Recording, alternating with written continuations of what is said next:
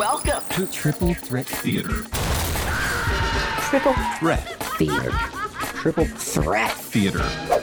However, I believe there is a more immediate threat. Thousands and thousands of feet of film consumed. Hours and hours of work expended by technicians. And once it's been erased and shredded, it can be done all over again. As all of you know, I've devoted much of my life to convincing the world that travel through film was not only possible, but necessary to survive. Back in action. Triple Threat Theater, episode 64. I'm Joe Daxberger. And I'm Ryan Miller. Millsy, Mm-hmm. here we are. Creepy crawlies. That could mean anything. It could. There's all kinds of creeps that crawl, It's true. But which ones are we talking about? Tonight it means 1990s arachnophobia. mm. The year 2000s, spiders. Mm. And 2002's eight legged freaks. Is that the way it has to be said? I kind Is of. there a contractual obligation there? I mean, there is now. I definitely think, based on the poster, that movie wants you to think it's pretty extreme. Yeah. Oh, yeah, we'll get to that poster, boy. Dang. Millsy, Uh huh. I have a question. Oh boy, I already have a feeling I know where this is going. This is a simple yes or no answer. Mm-hmm.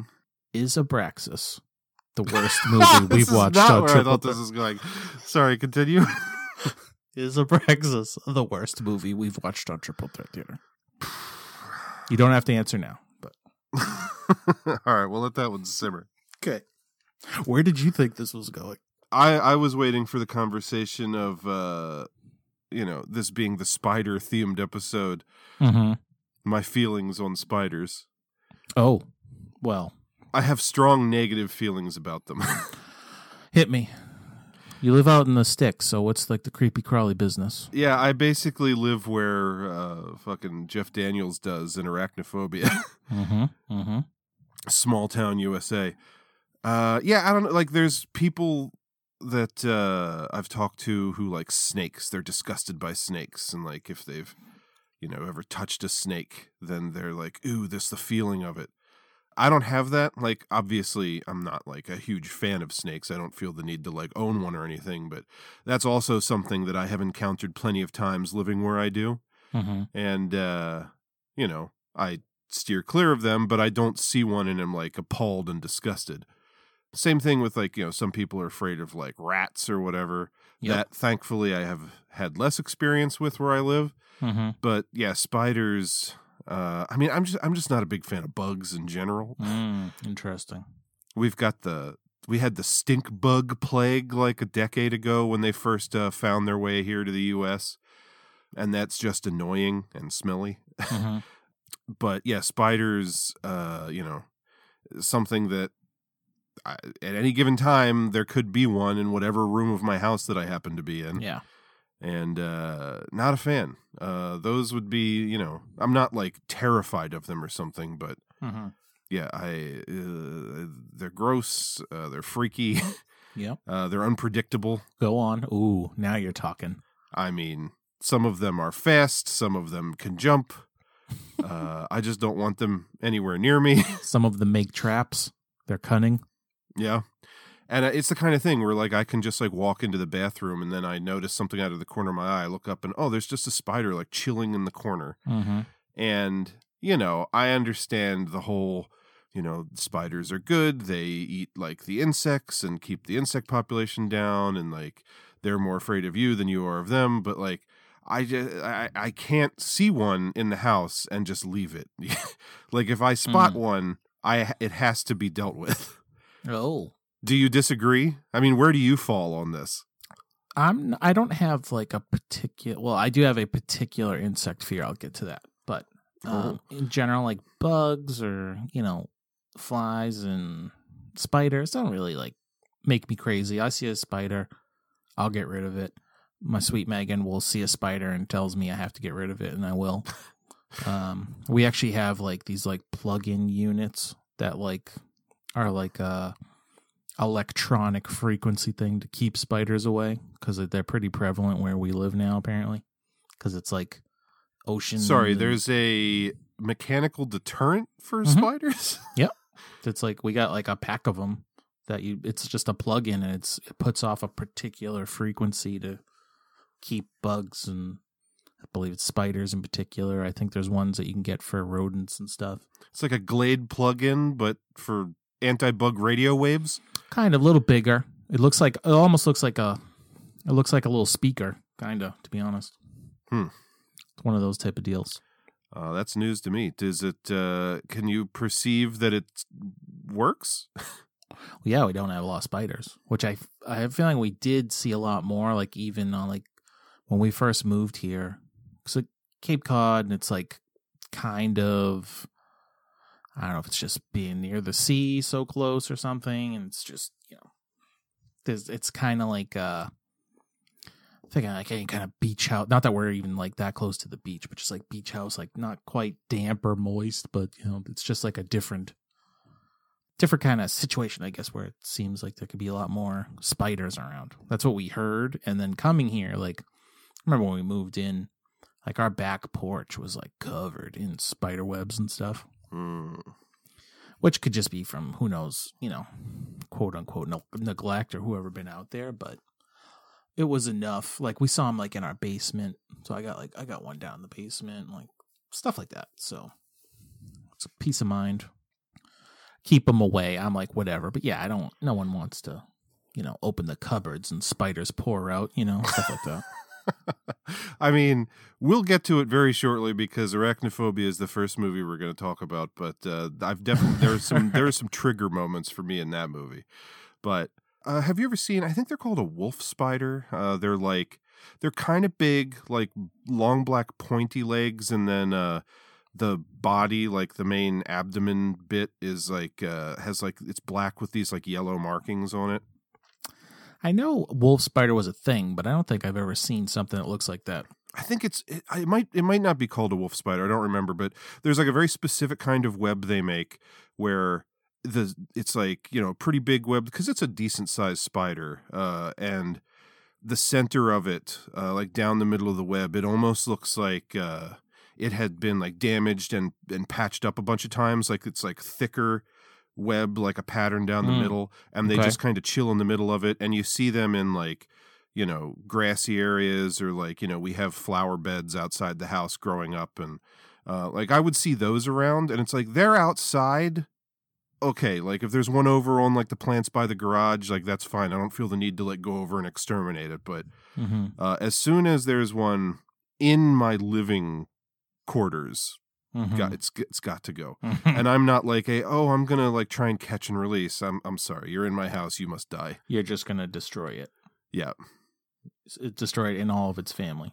Yeah, and even like growing up, uh, when I was younger, we had like an unfinished basement, and that was just like it. I just feel like they were everywhere.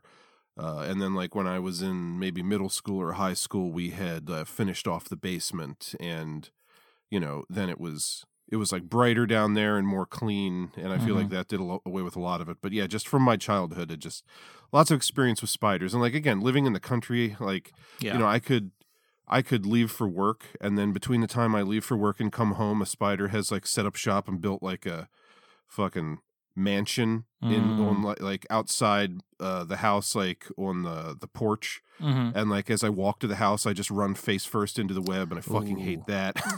See, that's never really a thing for me. Like, I'm like tried and true city boy, so it's like I've always grown up, always had basements that would have like spiders and stuff, and kind of been whatever. My thing more is like, I guess I might just have a like a a phobia thing for like uh insects that spread disease, like uh mosquitoes and ticks. Hmm. Like that's the that's like what probably like freaks me out insect wise more than anything. Hmm So I have that that particular Yeah, I mean I don't like them, but for some reason I'm like less freaked out by a mosquito or a tick. I mean, tick's very slow moving. It feels like it's not hard to deal with one Yeah, of those. Like it's not ideal to have one on you, and you're right that it can carry disease and but that's one where growing up uh, in the in the middle of nowhere and like having a, a horse field on one side of me and a Mhm. cornfield on the other side, like playing Yeah. outside, I would get ticks all the time Yeah, as a see that. kid. That's like different living. I don't know if like Lyme disease is big down there, but it's huge up here. Mm. So that's just been like my entire life was like you do anything outside, you check for ticks. And Yeah. that's just that's just, you know, one of those childhood anxieties that I'll probably never shake.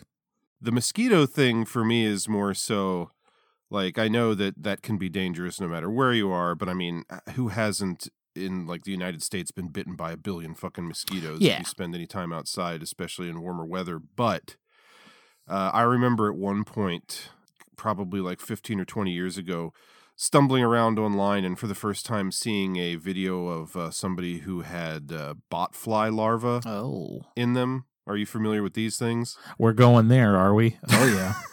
and here it's it's horrifying but then hearing that the way that that happens is that a mosquito ends up with the botfly eggs on its beak and then it Ugh. you know stabs you to drink your blood and it leaves behind the eggs under your skin and then they grow and it's fucking heinous and so that's more but that's more of like a thing from what i understand in like certain other countries and in areas where there's like uh you know poor water supply and things like Mhm. that so just part of my uh, i mean I'm, I'm not a worldly person if we've never talked about it before i've never actually left the united states of america and you know there's some places i'd like to go but there's also some places i'd just as soon avoid Hmm. because of irrational fears like botflies fair that's fair because there's a certain there's a certain fear there's a certain ickiness to like things laying eggs in you oh you yeah. know? So i i body I can- horror man. I'll roll real live that. body horror. Yeah, no totally. So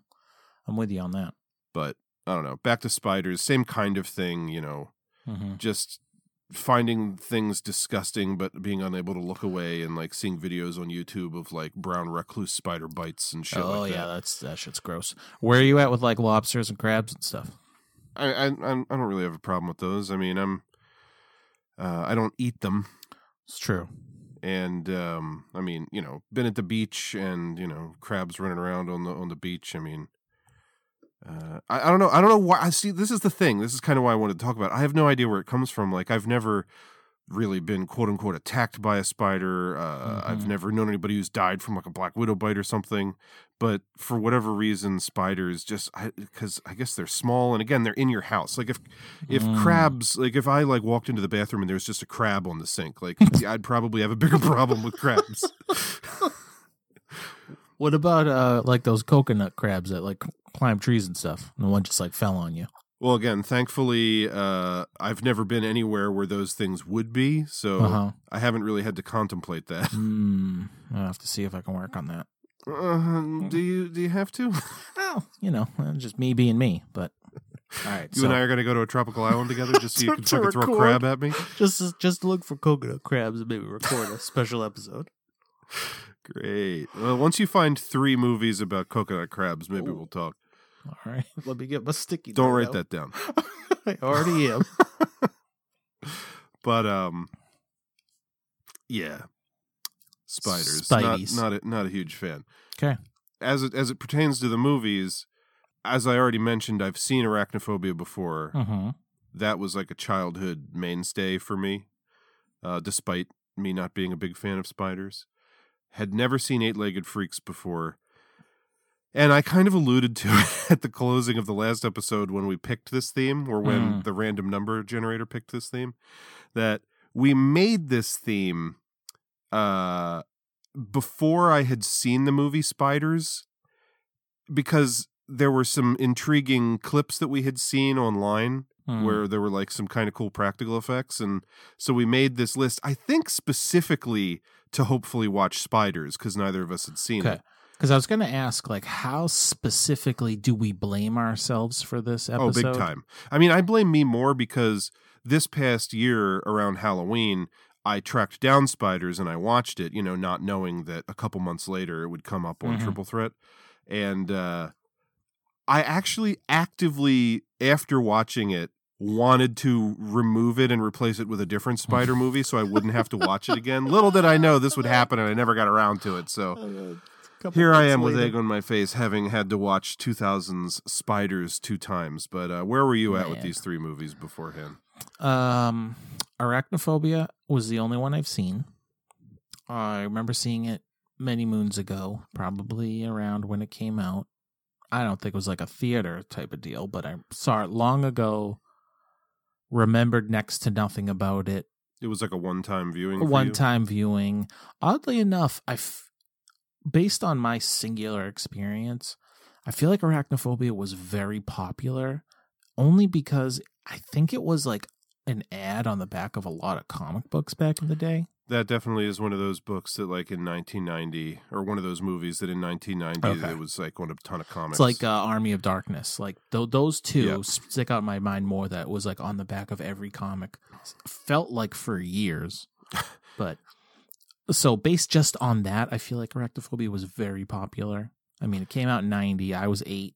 I mean, it is funny. There are certain movies where I have that same thing, but I mean, also working in a comic store for so long, I Mhm. see a lot of the same ads over and over and over again, just from like going through collections of books we get in. Mhm. Like, I I a hundred percent understand what you're saying, and I I vibe with it. But you know, there's also movies like Orca, which that ad I've seen in like a thousand fucking comic Oh. books, but you know. Orca, it was like a sad attempt to cash in on Jaws, and Uh-huh. uh, aside from a probably very select few, uh, nobody nobody looks back on that as like a great achievement in filmmaking or Let me just anything. write- But let me just write Orca down real quick. I'm not, I'd actually be a little surprised if it's not on a list already, but I'm not sure. But um, yeah. So Arachnophobia. I know I saw it. I remember next to nothing. I feel like that big thing was just John Goodman being the Exterminator. exterminator. I just remember Yeah. that being like I don't know, if, say a cultural thing, but that was Well, like yeah, a- I mean, at the time, uh, I don't know the exact years when the original run of the show was on, but you know, Roseanne, Roseanne. was a yeah, was popular during show. That, I. And I do remember even as a kid uh, watching the movie and being like, "Hey, it's Dan, Dan the Drywall Man." Nice. yeah, a big fan. I loved Roseanne. It was Yeah. one of the sitcoms I watched. But yeah, so that was like just a like a thing I always just felt was a very popular movie. And then Eight Legged Freaks, I never saw. I always wanted to see it because I was like, eh, you know, I was just a giant monster movie. I was like, yeah, I just it never got around to it. Never was like on TV or no one ever was like put it on if I was somewhere else. You know, it's one of those kind of movies. Like hmm I don't always want to see that. I always just I always kind of assumed it was like a comedy, maybe just because of um David Arquette at the time. I mean, do you think it's possible that a movie could have been called Eight Legged Freaks and was intended to be taken seriously? No, Like, I had never seen it either, and I always got the impression that it was what would be a good movie to compare it to?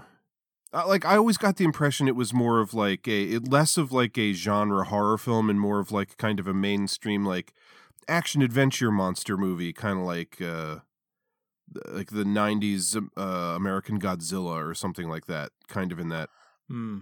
tonal range. yeah, I didn't picture it for like campy as like it kind of is. More, I don't. I just kind of always just assumed it was like some straight comedy. I'm trying to think of. uh I have the same feeling for it's like a David Duchovny like alien movie. Oh, Evolution. yeah, Yeah, perfect example. That's that's kind of the same ballpark I'm thinking yeah. of. like that whatever you want to call it straight comedy or what so i just figured it was that but i always just figured you know maybe eventually i'll see that i would like to And you were right. mm-hmm. and then spiders i'm pretty sure either i it's either me and you part of our glorious friendship is a lot of just like sending back weird things on instagram movie things or cool art or like following pages of just like weird clips from movies, action movies, kung fu, horror movies, like that kind of stuff. So I don't know if I'd imagine you saw this and sent it to me or we, we were both following the same page, but there's a particular short clip from this movie that yeah. If you're if you're me or you or our type of people, you see that you're like, all right, I got to see Spiders from 2000 clearly. Yeah. we'll have to talk about it when we get to that Mhm. movie. Uh, whether or not that moment that made us want to watch it is in fact the best and potentially only good part of the film. But we'll save that Mm, mm, I like it. for the actual review. Okay. So that's my experience. I got one one out of three, and even then, it was a distant memory. I wish I could say that I was one out of three until this.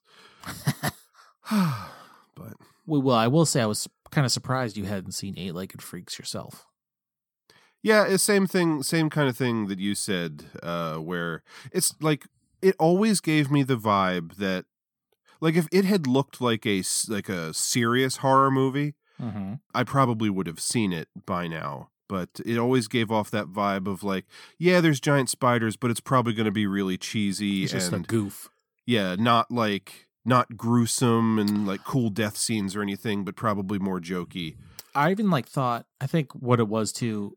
I love Mars Attacks, but I almost figured it was like straight up comedy Mars Attacks. Mm-hmm.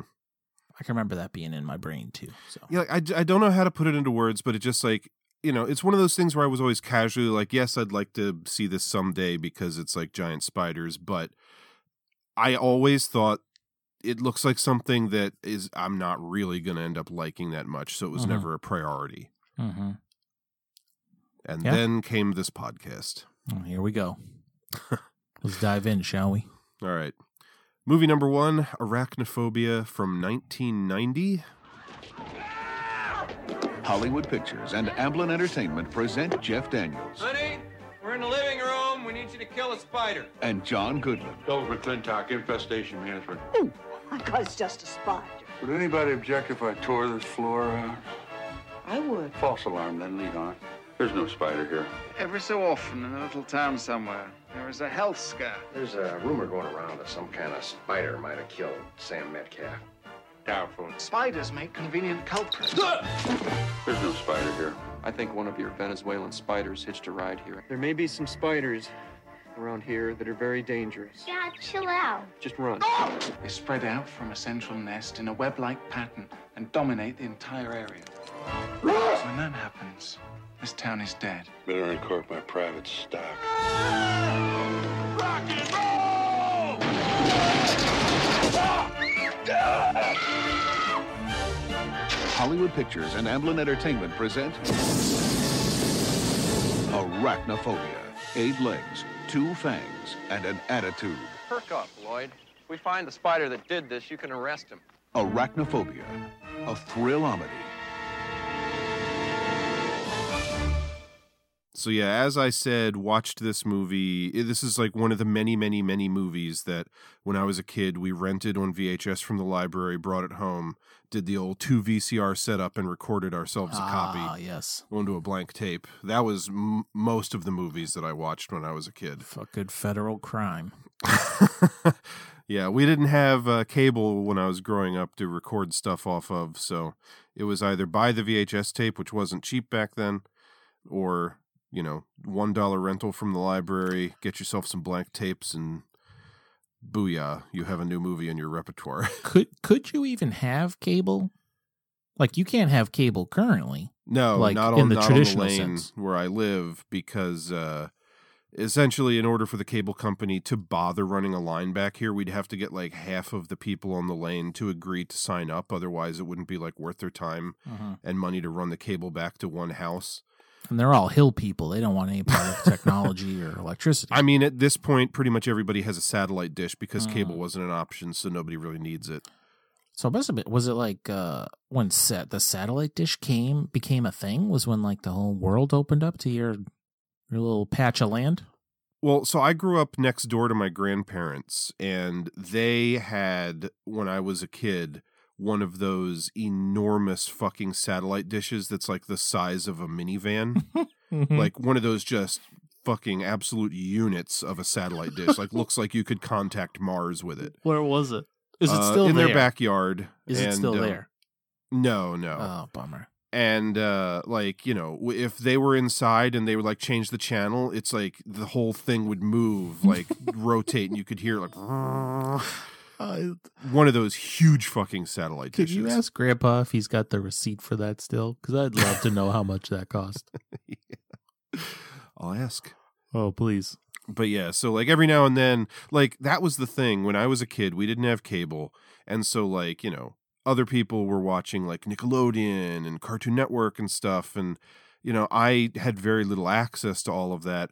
And like anytime since I lived next door to my grandparents, anytime they went away to like visit family elsewhere or something, Mm-hmm. I would wake up in the morning, get dressed, go down to their house, like let myself in, and I would like take the fucking satellite TV guide thing and just go throughout the day and highlight or circle all the movie, all the movies and shows that I wanted to watch, and I would spend all day down their house while And they weren't never there. been happier. Yeah, and then like uh, five o'clock or whatever, my mother would call my grandparents' house, and I'd answer, and she'd be like, "It's time for dinner." I'd go up and eat, and I'd go back down. And, like all day, I would just sit and watch cable because I or satellite because I didn't have it. Uh-huh.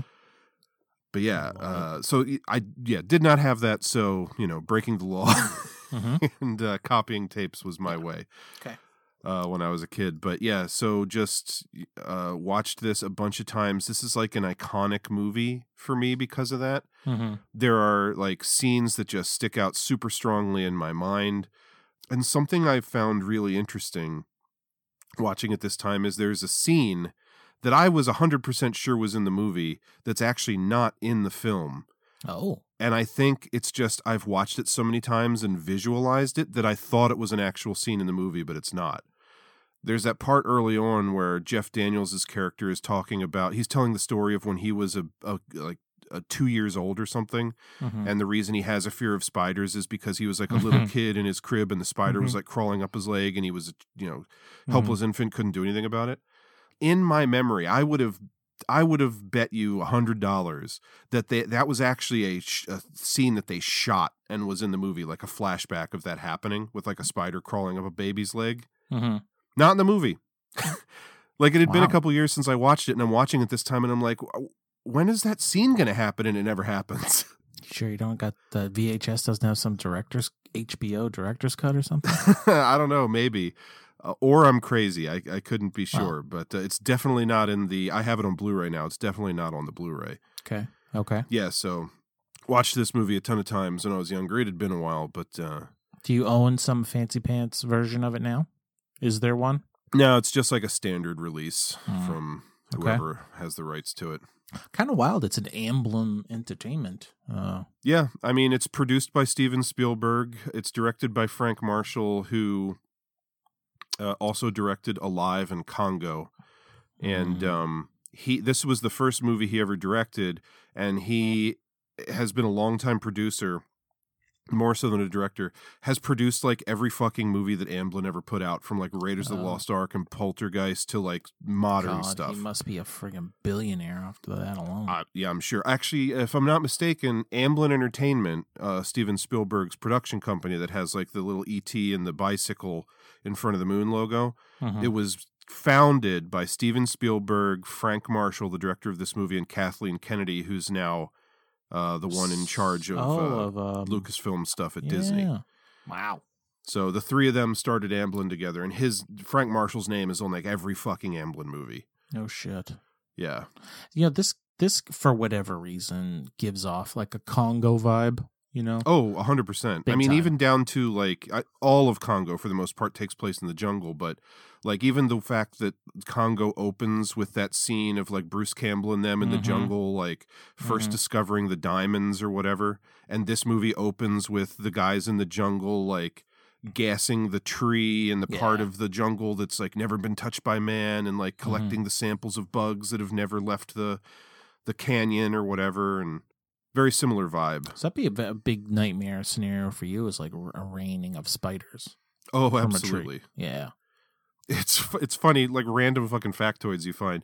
But when I was reading about this movie after the fact, uh, somebody in like the IMDb trivia put on like a lecture about spiders and how tarantulas, like in the movie, uh, the spider that falls out of the tree that they collect is a Mhm. tarantula, like a big hairy bastard. Yeah. And um, tarantulas have an exoskeleton, and apparently the exoskeleton is so brittle that this person said if you were to drop a tarantula from higher than like two feet, the exoskeleton would crack, and so it's like completely make believe impossible that that kind of spider could fall that far out of a tree and survive. Who was that? Neil deGrasse Tyson out there ruining some movie? Essentially, again? yeah. Somebody saw the movie and was like a big fan of spiders and was like, "Well, I know better than them." It's like, yeah, this is also a fantasy adventure Yeah. movie, Like, no one said this was a documentary. yeah. But so for anybody who hasn't seen the movie, opens up in the jungle. There's an expedition, uh, as we've kind of already alluded to. There's this place where it's like deep in this cavern where there's a kind of this ecosystem unique to itself, where there are bugs that have never been touched by man or seen by man, and they're looking for new species. So they collect all of these insects, and uh, one of them is this like very dangerous spider that doesn't re- exist in in reality that uh, has a very potent venom that can kill you basically instantaneously. And um, one of them ends up accidentally getting transported back to the United States because it bites a photographer who's there on the expedition. He dies. They seal him in a casket, and the spider is in the casket with him and basically survives the trip by sucking him slowly dry of blood during the trip back. And then it gets loose in this small town where Jeff Daniels and his family have just happened to move to. And he has like a deathly fear of spiders, and unbeknownst to him, this spider has mated with a common house spider, created a new strain of spiders that are super deadly, are reproducing very quickly, and their nest happens to be under his house. Mm-hmm.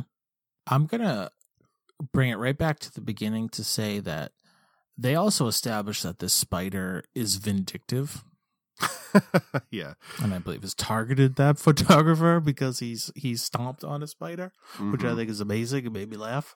Uh, that um, it clearly. Uh, I think there was no mistake. It was not by accident. That spider was like, "I'm gonna go back with that." That corpse, and I'm going to kill his whole family and potentially the whole town he's from.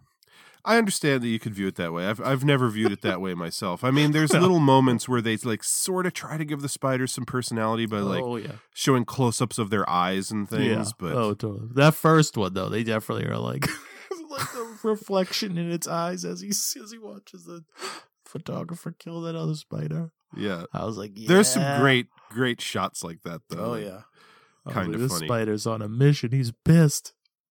So I'll I'll just come out and say it. Mm. I especially like I've always I've always liked this movie a lot. Mm-hmm. Again, it had been a couple of years on a rewatch. I I had so much fun with this movie. I think this I think Arachnophobia I think it gets a fair amount of uh respect, but Mhm. I think this is a perfect movie. Oh, Like I'm straight up willing to back this horse and I I think that, you know, for what this movie is, what it's trying to be, mm-hmm. This is like a diamond in the rough movie like and part of the reason for that is it's just this takes me back to an era of films when everything wasn't about trying to be flashy and you know i feel like a movie like this these days they would feel like it has to be more serious and it has to have like action and kill scenes like every 10 minutes or something. But one of the best things about this movie is the kind of slightly heightened realistic lived in town and like the all of the unique characters that live there like Mhm. the old doctor who is wrong about everything and is set in his ways and then like the mortician uh morgue attendant guy who is this kind of fat gross dude who's like casually eating around all these disgusting corse, uh, corpses because he's just used to it and like nice little old ladies and like just the the kind of redneck um uh football coach and his like Mhm. ditzy daughter and it just I love the world that they build in this movie. And there were so many points where I was just like chuckling to myself during random scenes of dialogue and, and stuff with the characters and just saying out loud to myself, like, God, this is written so well. It's yeah. It's got that Amblin, the Amblin, uh, the entire vibe to it. Really, like you can, you feels different. Feels like uh like a, a step above quality wise when it comes to a lot of those things. Yeah, it's it's just like Jaws in that regard. Mhm. Like where, you know, Jaws is a great movie about a shark that kills people and it's got like exciting stuff in it, but it has that like slow roll of a beginning and you're introduced to all these characters and it just feels like it's paced so well Mhm. and it th- this movie it's like it is creepy because of the spiders and there's people dying and having their blood sucked out and Mhm. attacked by things and Jeff Daniels is like horrified to the point where he can hardly move when he sees a spider but at the same time it's like darkly funny and I, like it's a it's a very humorous movie like the, there's the broad stuff like John Goodman and his like Right. ridiculous character but just the random reactions of people to things and it's just it's that kind of movie that's like one of my absolute favorite kinds of movies of all time like the blob remake from the 80s or Mm, talk- tremors where it's like about it. it's it, you know it's it's like an alien invasion movie where it's like some Mhm. kind of creature has come into this small town and it it is like a small town where it's almost like this kind of uh, closed off little environment where it's not like the military is there and there's like squad cars rolling up everywhere. It's like this small town where a small group of people have to come to terms with something and somebody believes they know what's going on but nobody else believes him because he's like the new guy in town. And it's just it is like for me at least this is like a perfect film. Mhm.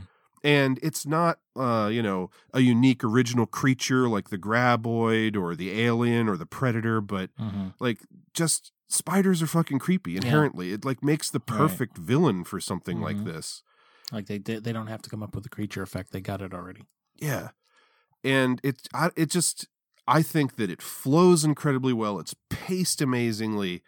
I just love the cast. I I honestly can think of nothing I don't like about it. Hmm. I wouldn't have expected that. That's where I'm at. Yeah, I mean, not that we've ever talked about arachnophobia really before. So No, it's like it's not one of those ones that I can say over the Yeah. years would immediately come to mind of like what are your favorite movies. Mhm. But it is uh, like it is something that I have like a lot of nostalgia for because I did watch it when I was younger. But again, rewatching it recently, like for the show, without having seen it in a good couple of years, it's just like I was amazed. uh, Like, why doesn't this spring to mind when I think about my favorite horror movies or monster movies or just movies in general? Like, Mhm. this is so a Ryan movie. and um, it was like this feeling of rediscovery watching it. hmm I could dig it. So that's where I'm at. What do you have to say? um, I uh, I love how it ramps up. Like that kind of idea again, you know, makes me think of just uh, immediately made me just feel like uh that feeling you get when you're watching Congo. Like for you how this movie is for you and your childhood is like how Congo was for me in my childhood. So I used to watch it all the time and loved it and all like the same reasons, but just gave me that that similar feeling. This movie's actually got a bunch of like that guy actors Oh, between yeah. the photographer, the mortuary guy. I know there was at least one other. well, the uh, the older doctor's wife Yes, okay, is in like exactly a thousand things. Yes, that's exactly who it was. I was like, I knew there was someone else. Then there's the guy that I thought was Meatloaf, but it's not. The that uh, ditzy girl's dad. the football coach. yeah, so it looks like Meatloaf. That's I thought it was Meatloaf, and I looked. well, let me tell was you. So, all three of these movies. I mean, Eight Legged Freaks isn't like a you know beloved film by a lot of people, and Spiders is pretty unknown. I was a little surprised that I couldn't find more on arachnophobia. Usually, I have a lot more notes for the movies that we talk about on the show, like behind the scenes trivia and stuff. Mhm. I don't have as much of that, but for a couple of these, the cast, Mm. uh, it, they're like filled with that guy actors. That dude you're talking about who plays the football coach, his name is Peter Jason. Never could have told you his name. He's 100% of that guy actor. Just, I, I wrote down the ones that jumped out to me. Listen to this lineup of movies that this guy has been in, potentially in really small parts. okay, 48 Hours, The Karate Kid, Streets of Fire, Dreamscape, Prince of Darkness, Red Heat, Alien Nation, They Live, The Hunt for Red October, Marked for Death, In the Mouth of Madness, Mortal Kombat, Escape from LA, Glimmer Man, Dante's Peak, Ghosts of Mars, Adaptation, Seabiscuit, Milk, Hail Caesar, Jurassic World Fallen Kingdom, and he was also a recurring character on Deadwood. Holy shit.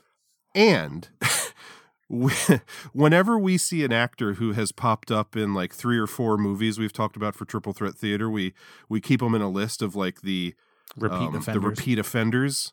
Uh, people like um, James Hong is, I think, the current leader with five appearances on the show in different episodes. Mhm. Peter Jason was also in Brewster's Millions and Congo, so he's now like creeping up on the repeat offenders list. And some of those movies you named are definitely on the the spreadsheet of potential. Oh yeah, for sure. And speaking of that, Jerry Manley, uh, the character play, the, of the uh, the photographer who dies in the beginning, you mentioned him as that guy actor. Mhm. Uh, same deal. He's been in a ton of things. The actor's name is Mark L. Taylor. In addition to Arachnophobia, he's also in Angel Heart, Inner Hmm. Space, and Honey I Shrunk the Kids. So he's definitely on the repeat offenders Sure list. is. Man, arachnophobia coming through. Jeff Daniels' wife as well is like a that lady actress because I've seen Mhm. her in a bunch of stuff too. Uh, Harley Jane Kozak. Uh, I, I put down that she was in When Harry Met Sally and Parenthood. Parenthood was a big one. I used to watch that a lot when I was a kid, so she's always been like just like that mom actress for Mhm. me. And Um, then um, Frances Bay is the uh, older actress who plays the wife of the doctor. Mm. And the the biggest one for me will always be Happy Gilmore. She plays Happy's like grandma, Ah, yes. who Ben Stiller mistreats in the old folks home. Yep. But she's also in The Karate Kid, Blue Velvet, Twins, Critters Three. I mean, she's got to be in a thousand things. Yeah. Like there's so many and it's just the cast in this is so good. Like there's so many fun Mhm. goofy characters and even like the uh the sheriff uh who's just like he's also in Congo. Like all these people uh must have gotten along with the director yeah. Frank Marshall. Uh huh. Yeah, I mean the cast is great. So like you said, like that small town setting, it can be great or it can be a dud. But if you fill it with like interesting, fun characters, it can be a success. So that definitely works here. Yeah, I mean the perfect comparison for me is the movie Tremors, which I've always loved and from watching it so many times, it's also like a good horror movie and a good comedy just like this. And it's it's just filled with those like kind of recognizable characters and character actors. Yep. Like uh the old Asian dude, Wong, who runs the uh the convenience store. Like it's just these lovable characters that I, they they, they like make you feel like you're insulated in this like nice Oh yeah. comfy well, it's like the e- its own ecosystem. yeah you know? exactly Yeah. and then it's like you take all those characters who are you know tropes because they're easily recognizable it feels like it's almost like the like leave it to beaver town or, or like the Mhm. andy griffith show and then you drop something like a killer spider or a giant worm in it and it's just like watch what happens Yeah. And it's so good. I just love that uh that like combination of elements so Mm-hmm. much. It's like exactly it's like my favorite type of movie. I like uh, a big part of like the viewing experience. I like how I think you even kind of said like the pacing of it, like how it ramps up from the beginning. Like even that you like you see the scientist again. I liked, Mm-hmm. but just how it ramps up where it's like, you know, like uh, like the underbelly of this town is changing completely, and people are just figuring out like a little by little. Mm-hmm. And then by the time you're like, oh, like they know what's going on, like the entire town's infested So Yeah. is their house. You know, and it's it's great.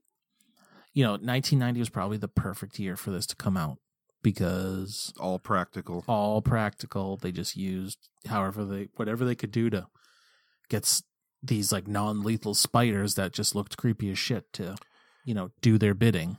Yeah, I, I was doing some reading and I saw two different names. Uh, one place said they were called Avondale spiders, and the other one I didn't write it down. It was like Denali spiders or something. Mm-hmm. uh, whatever they're called, the kind of spiders in the movie are from New Zealand, and they were chosen because of their large size, which made them more attractive to film. Yep. Their unusually social lifestyle, so like you get a lot of them together, and they're not like you know, freaking out, and uh, they are essentially harmless to humans. Mm-hmm. And so all of those little like drone spiders in the movie are pretty much real. They had over 300 of them on set. They took some crazy precautions not to kill any of them. Like Yep. the part where John Goodman steps on the one, they actually had a shoe with like a hollowed out part of the sole of the shoe with like padding inside of it. So when he like put his foot down over the spider, you know, it sensing danger would like kind of curl up and make itself small and would fit right in this little hole under the boot so they wouldn't actually crush it. Huh. Yeah, that's that's extra effort for sure. Yeah.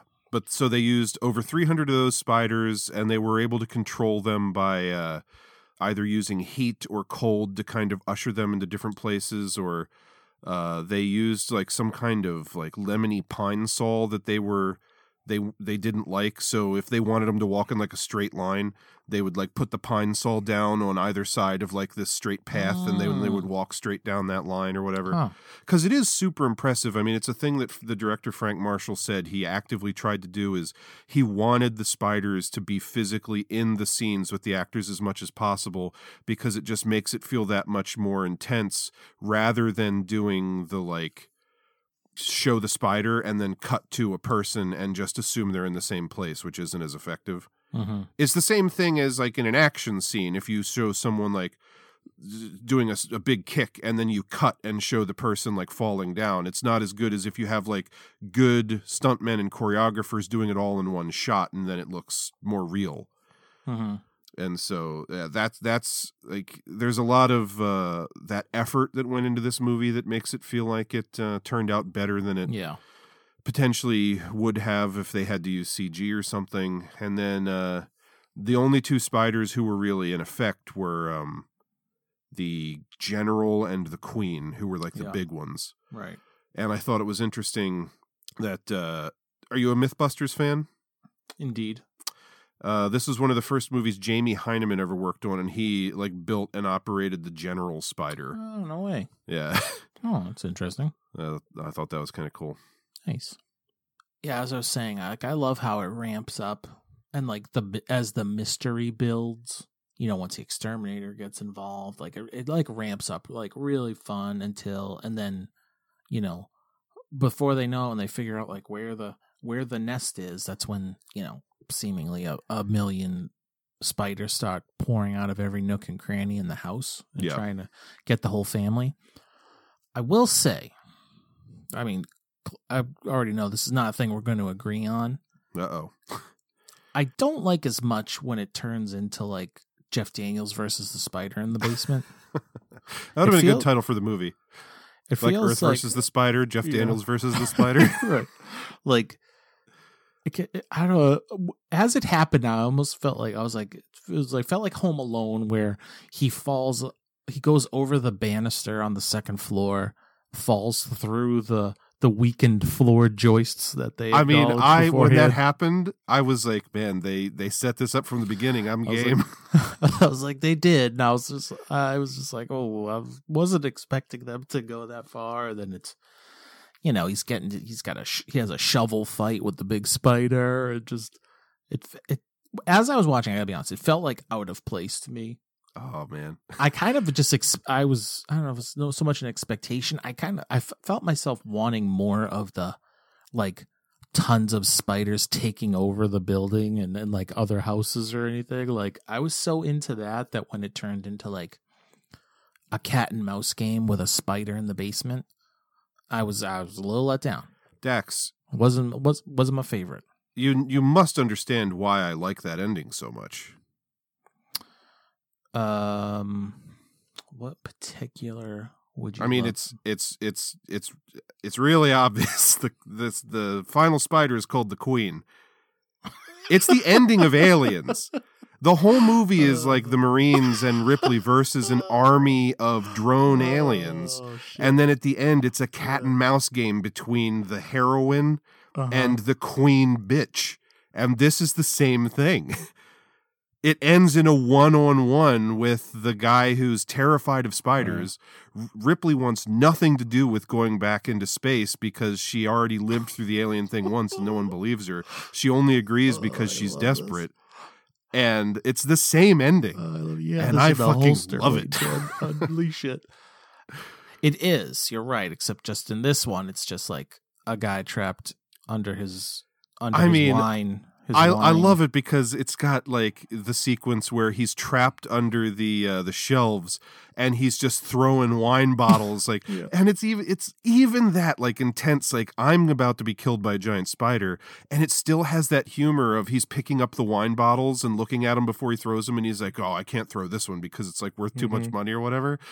Uh, meanwhile, his house is falling apart and there's deadly spiders everywhere. Like I love that. Uh, he gets the um, the spray and he's like spraying fire all over the place, chasing it. And Mhm. then he finally does it in with the fucking uh, nail gun. It's so good.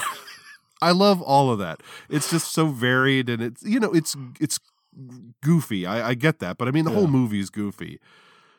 See, I, I don't feel that it was that goofy up until the the climax. I mean, he shoots the flaming spider with a nail gun, and it lands directly on the egg Yeah. sack, which we which he had already doused with alcohol. Yeah. It's That is good. yes, but I don't. I didn't necessarily feel like the movie was like that extreme until it gets to him falling through the floorboards. mhm.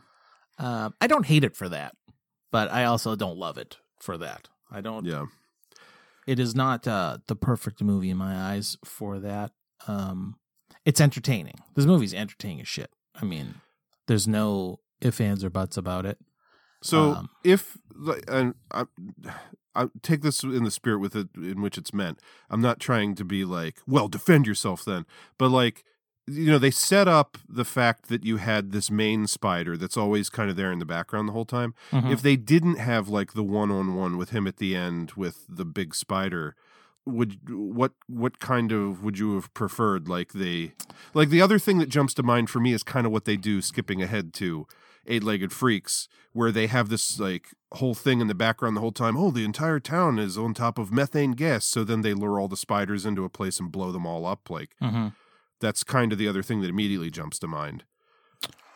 Yeah, it might just be because it's not because even when you say like a big spider, it's still just like a you know tarantula or a hand-sized spider. It's just like All right, I'm I'm putting you in a room with a spider like that. We're gonna see how you react.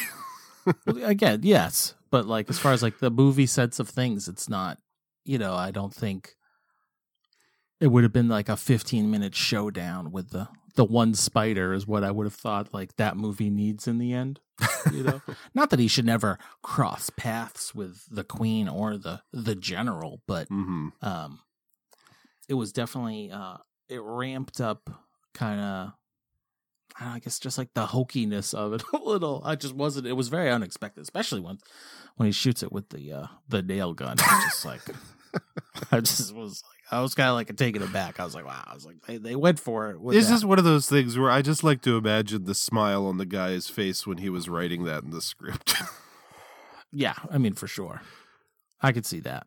Again i don't hate it but it's just like it's not um i just didn't love it just didn't it didn't that bit of it just didn't completely yeah. uh do it for me I and I have to wonder um, if I didn't like I I knew that was all coming. I had seen the movie enough times when I was younger, even though I hadn't seen it in a while. Uh, mm-hmm. like I remembered the nail gun and everything. So, like, is it uh just a nostalgic thing for me? Like, if I was watching the movie for the first or second time now, would I have liked that as much? I don't know, but I mean, we could say that about so many things, so it's like can't. Yeah. yeah. I mean, it's just it it's the it's the perfect storm for me. Where by that point at the end of the movie, I was just like all game. I was just like.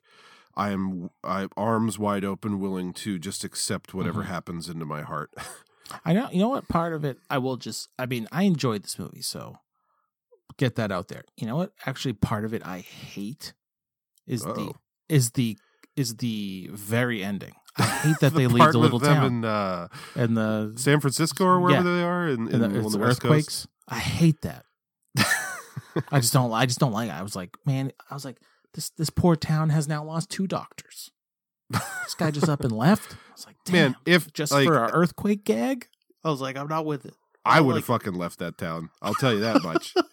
I want nothing to do with it. I Doesn't mean, he he- did he- show up, and at the same time, all this crazy shit happened. The spiders were under his house. Uh, all the people that he liked died, and some of the ones he didn't like, I'm fucking out of there. Like I would never be able to go back on that house Does again. he be a, well, sure, yes. I mean, that, well, clearly it had it had quote unquote bad wood, so I mean, you're gonna fall through those floors anyways.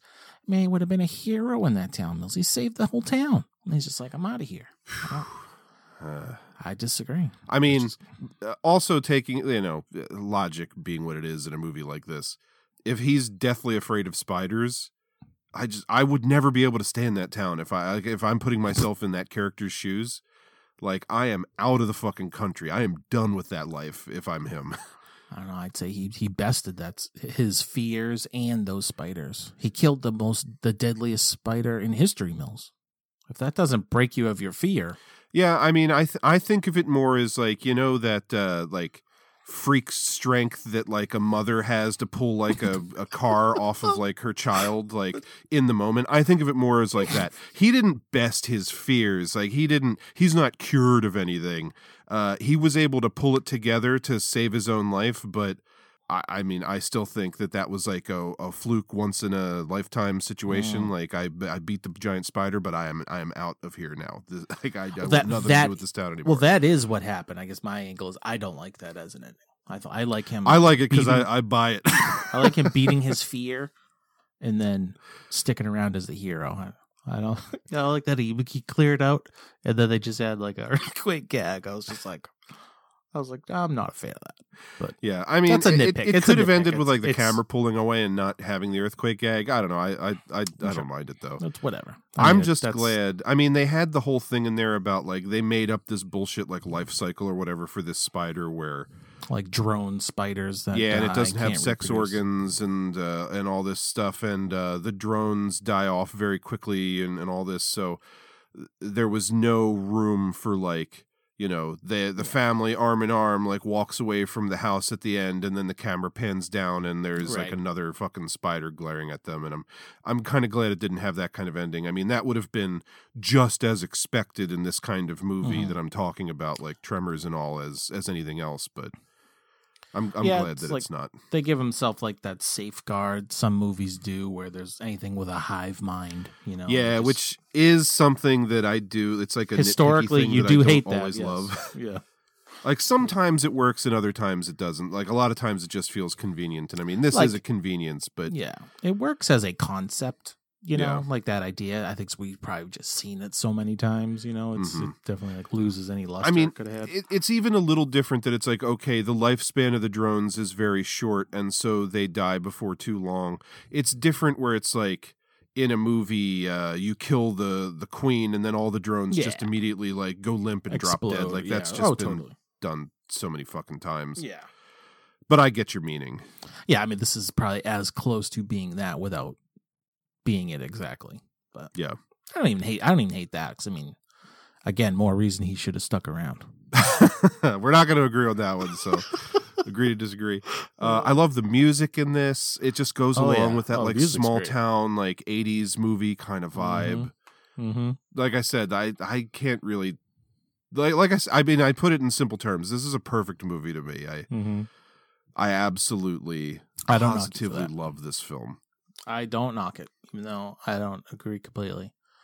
There's a lot to love in this movie. This is like uh I don't know what what this era of Hollywood movie making would be if it's, you know, because it's not an 80s movie. I mean, it's made in 90. Yeah, I mean, but it's it- it it's like not an 80s movie by any Well, it's, means. it's like Tremors in that way. Tremors feels very much like an '80s movie, but it came out in 1990, so like, ooh, do you count it? Uh, I well, mean, I don't this- think like I feel like they even feel those don't feel like 80s movies. Neither of them. Oh, really? Yeah, not really. They're like 90s has their own particular thing. I mean, again, Congo gets lumped into that. This, I guess, the monster movies, if you think about it, like the '90s or early 90s. I don't know. I feel like it's something like I'd have to look into more of its it's its own like era that I love so much. Yeah. I mean, I just have fond memories of like that whole like from the 80s into the early 90s. Like I can lump Yeah. that in very easily. Yeah, for sure. But um I mean, if you're just looking for a descriptor, I think 80s Amblin is just what this feels like to me. Uh, again, it's like the, you know, the small town. It reminds me very much of like the town from ET or a little bit like the the town from Poltergeist and like the relatable Mm-hmm. family with the kids and everything and then shit goes wrong. It reminds me of Jaws. It it's just got that kind of Spielbergy vibe. Yeah, it might even be. It could just even be as simple as like uh the way people dress. You know, like these don't look like people from the '80s. You know what I mean? Like the '80s and '90s are both as two decades have like a very particular kind of look and feel. Where Yeah. some of these movies, and again, I think that's like Tremors for me doesn't feel like an, an '80s movies in that regard either. As I'm thinking about it, it could really like boil down to like just the way people look. Yeah, I mean, if you think about like this is like a small kind of dusty town where it's not like, you know, cool kids going to the mall or whatever, so mm-hmm. you're not going to expect to necessarily see a ton of the like typical 80s styles, but then if you look at the like I think she's only in like two scenes, the the daughter of the coach who's like the ditzy girl and they ask like, "Oh, what are you going to major in in college?" and she's like, "Gym." Uh, Right. like she looks with like the hair and everything because she's obviously supposed to be this kind of like perfect trophy high school girl Mhm. like she kind of gives off that 80s vibe to me a little bit Yeah, I mean, still, it's just uh, you know, props props to like the early early '90s, like pre heavy CGI stuff. You know, yeah um yeah before we get off this movie i gotta mention i, I talked about some of those trigger moments for me in the film.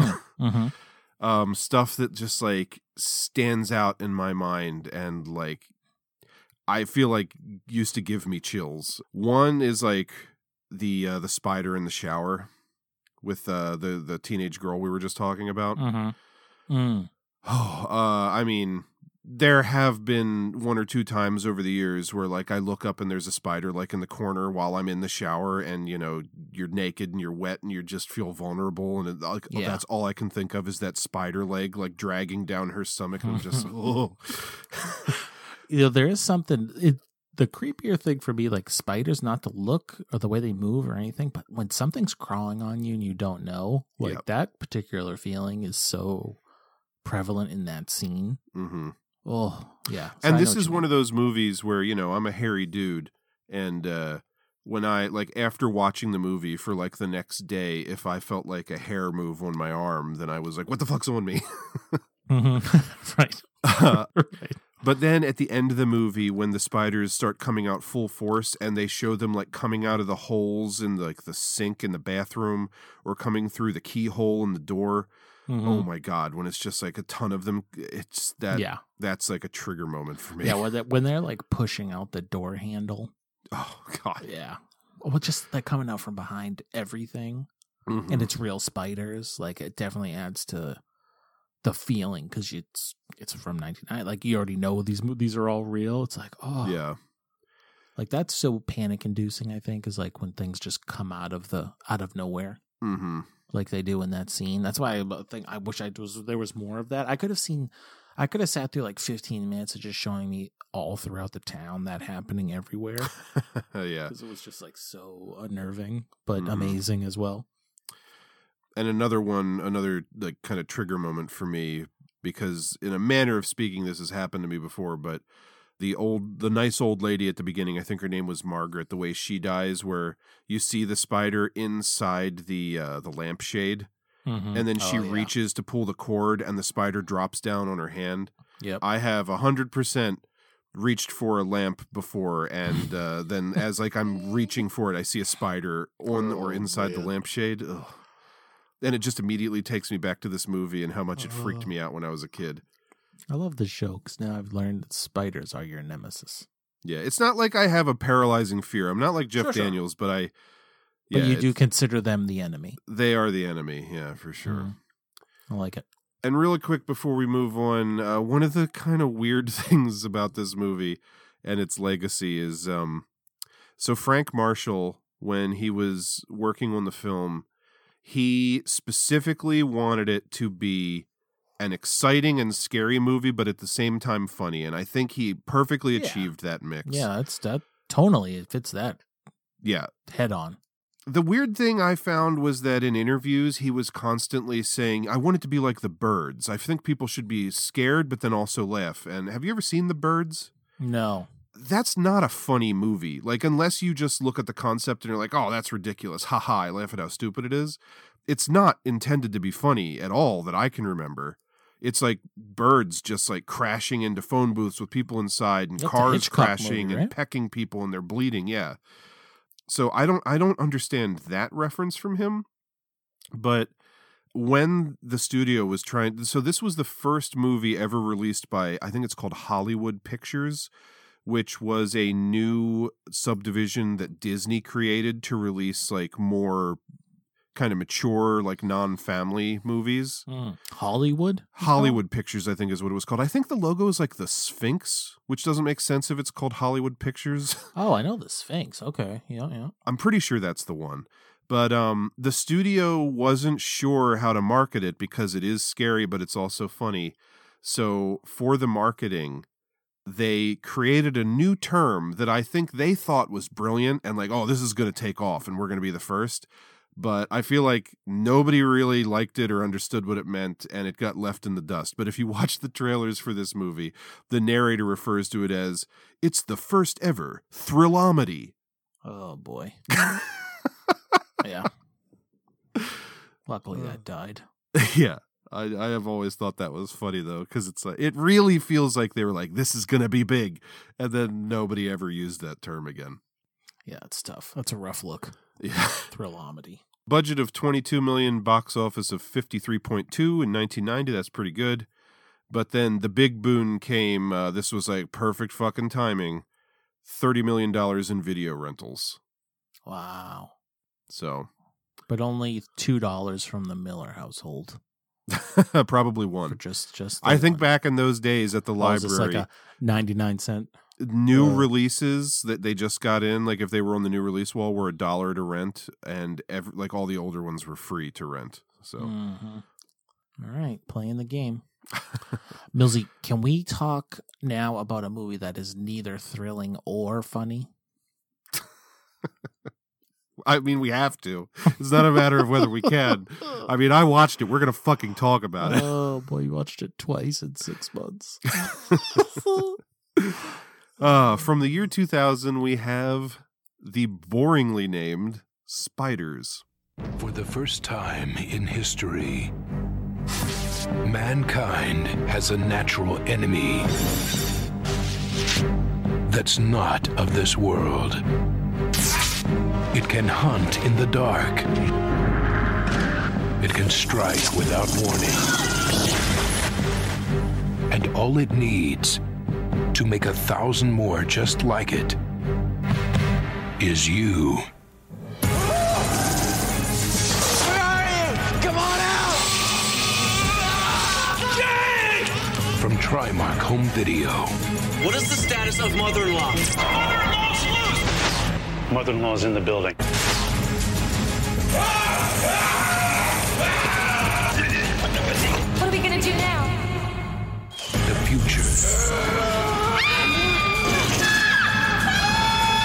will hang by a thread. Spiders. Which frankly could just be called Spider. I know there's more than one, but Yeah. You know what it Never- should have been called is mother in law. That's what they referred. that's like the code name the military guys have for the spider. Oh, I thought that was so clever. Ah, Mills. I have one question. Yeah. Yeah. Mul- multiple questions. By all means, I'm here for you. Were those people really aliens in the beginning? I believe they are supposed to be, yeah, because the the at that one point in the movie, the um the the main characters find the photos of them in like the secret oh, government you're right. lab. Okay. All right. There's one answered. Thank you. Yeah, I'm pretty sure they are supposed to be. Man, brutal. That was your one. That was your burning question. That was just one. That was one. You know. All right. So as we mentioned earlier, um, there's a scene in this movie. This is really uh, good on them, I guess, because it got two suckers to watch the movie when they shouldn't have. Yeah, for sure. Uh, it made us both say we want to see this and add it to this trio. That was probably like two, three years ago. And then, so this past October, I always watch a lot of horror movies during October. Former guest of the show, your friend and mine, Doug Miller, uh, he actually saw that same clip somewhere on Instagram like six months ago and sent it to me. And I was like, yeah, I've been wanting to watch this. I'm going to track it down. And I found the movie on Tubi and I watched it.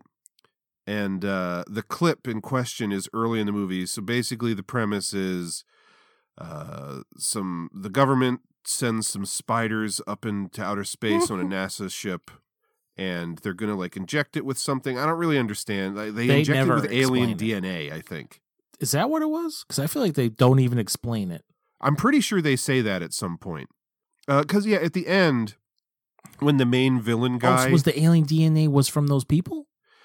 maybe I, I guess that makes sense. Because where else would they get alien DNA? I missed the alien DNA bit. Yeah, I'm I'm about ninety percent sure that at the end, jumping ahead here, uh, when the main villain, like government asshole, Mhm. shows up at the newspaper and he like explodes as a giant spider, he is like ranting at them and he says something about uh, you know uh, we injected him with alien DNA and uh, talking about how it would like they were going to use the spiders and send them into like war, War zones, zones, to yeah. I'm pretty sure that he said it was alien DNA that they injected him with. If they had the alien DNA on Earth, I don't know why they had to send the spider to space to inject it. It it doesn't make sense. But No. so basically, uh, Spider is injected with alien DNA, crashes on Earth. For some reason, the spider likes to crawl inside of people or like grow inside of people and burst out, which uh, I don't, I don't really know why. But early on in the movie, one of the astronauts survives the crash and they take him into a lab. And then when the characters are in there, he's like all fucked up. One side of his face is all like gross and droopy. And then all of a sudden, a a spider like the size of a of a cat Mhm. crawls out of his mouth and it's a practical effect and it's pretty cool looking It looks great when those legs first come out, yeah and then the thing. Co- it looks great. I got no problem saying that part looks awesome. yeah it's the thing that made us all want to watch this movie. And there's a couple practical effects throughout. Most of them are in the beginning. Like Yes. that first like you know the the the crash of the the shuttle looks bad but then like that one corpse with like his chest ripped open looked really good. Well, I noticed in the credits, I believe it says Greg Nicotero worked on this. really Yeah. Well, see, I was figuring you you maybe you were going to have these details because I'm pretty sure i didn't think to look at that i didn't see anyone that. who doesn't know he's like world famous at this point for like Walking the walking Dead, dead yeah quite a few things, but I'm pretty sure I'll have to look it up now because uh, Oh, I, de- I desperately need to know. but yeah, like in in the um in the shuttle at the beginning, that one corpse looks really good as like a practical like dummy, and then that astronaut that the spider comes out of, he's like it's not 100% realistic, but it's like creepy and gross looking and like if the whole movie had effects that looked like that, then it would have been a much more satisfying experience. yeah, there's like some good. That's why I said I didn't like rewind, but I was like I could have swore I was like, is that like Greg Nicotero? Because then when there was some practical like gross effects on people with like their faces are bulging because they're filled with spider eggs or whatever. I was like, I know this is going to take a horrible turn at some point, but um, I thought the couple of practical things, like you said early on, like looked pretty good. Mm-hmm. Yeah, it gives you a little hope right in the beginning, but then as the spiders get bigger, and you know, one of them ends up being like the size of a house towards the end, it Mhm. all ends up being like really shitty year 2000 CGI. Yeah, I mean there is easily some of the worst CGI I've ever seen in this movie. that bit with the the elevator shaft. Oh yeah. when when they jump down or they fall down the elevator shaft into the giant web, and as they're falling, I don't want to tell anyone to watch this terrible movie for any reason, but it's almost like we kind of said it like last episode, like being like, well, now we've seen these movies, so you could say you've you've seen them. I mean, somehow like Zardoz is on a different level than 2000 Spiders, but it's like kind of one of those things. Like, do you want to see? Do you want to see one cool, one cool practical effects shot and then a bunch of terrible bullshit? That's why you just watched the clip on uh, Instagram. It's true. I mean, I guess you have us to like stop you from wasting the hour and a half. I can confirm. I'm looking at it right now on my phone. Yes. Spiders, special creature effects, Gregory Nicotero. Yeah, isn't that crazy? That is absolutely crazy. And I mean, honestly, it makes sense because some of the stuff that looks good in this looks good for Yeah. 2000. It really does. Like, so props to them. Like you said, that one exploded body. hmm So now I'm just thinking, like, whatever the whatever small ass budget they had for that, they used for these scenes because it certainly doesn't come into play later on when the explodey the villain explodes with a spider coming out of spider uh, legs coming out of his back. Yeah, it would have even been cool if they had tried to do that as a practical effect. Like obviously, when his entire body explodes and there's a huge spider that comes out of him, that that wasn't going to be in the Right. budget. But like, if they had showed, like, tried to show, like, uh, do a practical effect of those legs coming out of his back, that could have Yeah. been cool. But Totally. As is, it's like by the time you get towards the end of the movie, eh, like, because I remember the first time I watched it. Uh, just a few months ago, I, I had hope in the beginning. Like I could tell it was of a lower quality, and I kind of expected that going in because it's kind of an unknown movie. But like all the good stuff was at the beginning, and then by like halfway through, it's just piling on the ugly CG and Mm-hmm. just like it gets more and more ridiculous, and you just it's like you lose the ability to give a shit anymore when Right. it's that you know It crazy. feels like because this does feel like a sci-fi channel movie, of Oh, course, which I haven't actually seen a lot of. I won't bring myself to like watch Sharknado purposefully or anything, so Mhm. like can only can only speculate correctly. I'm sure that they look like this, but like it's just to me, it's like so this movie's got to have a tiny budget, right? I could not find any budget or box office That's what I mean. information. Not that I think this played in Yeah. theaters. no one you can't you don't make this movie expecting a lot from it but it's like the script like the last fucking thing this movie needs is a giant college campus action scene that then involves like uh helicopters skyscrapers. And like a rocket launcher and someone like hanging from a rope from the helicopter firing a rocket launcher into the m- open mouth of the spider. This just like makes it's like uh it's kind of like a lack of effort. It's almost it's, it's as stupid as it sounds. It's almost like a lack of respect or something that all the people involved in this would like read that script and be like yeah we can do this for a million five and like a some garbage computer effects we can come up with in post. Yeah.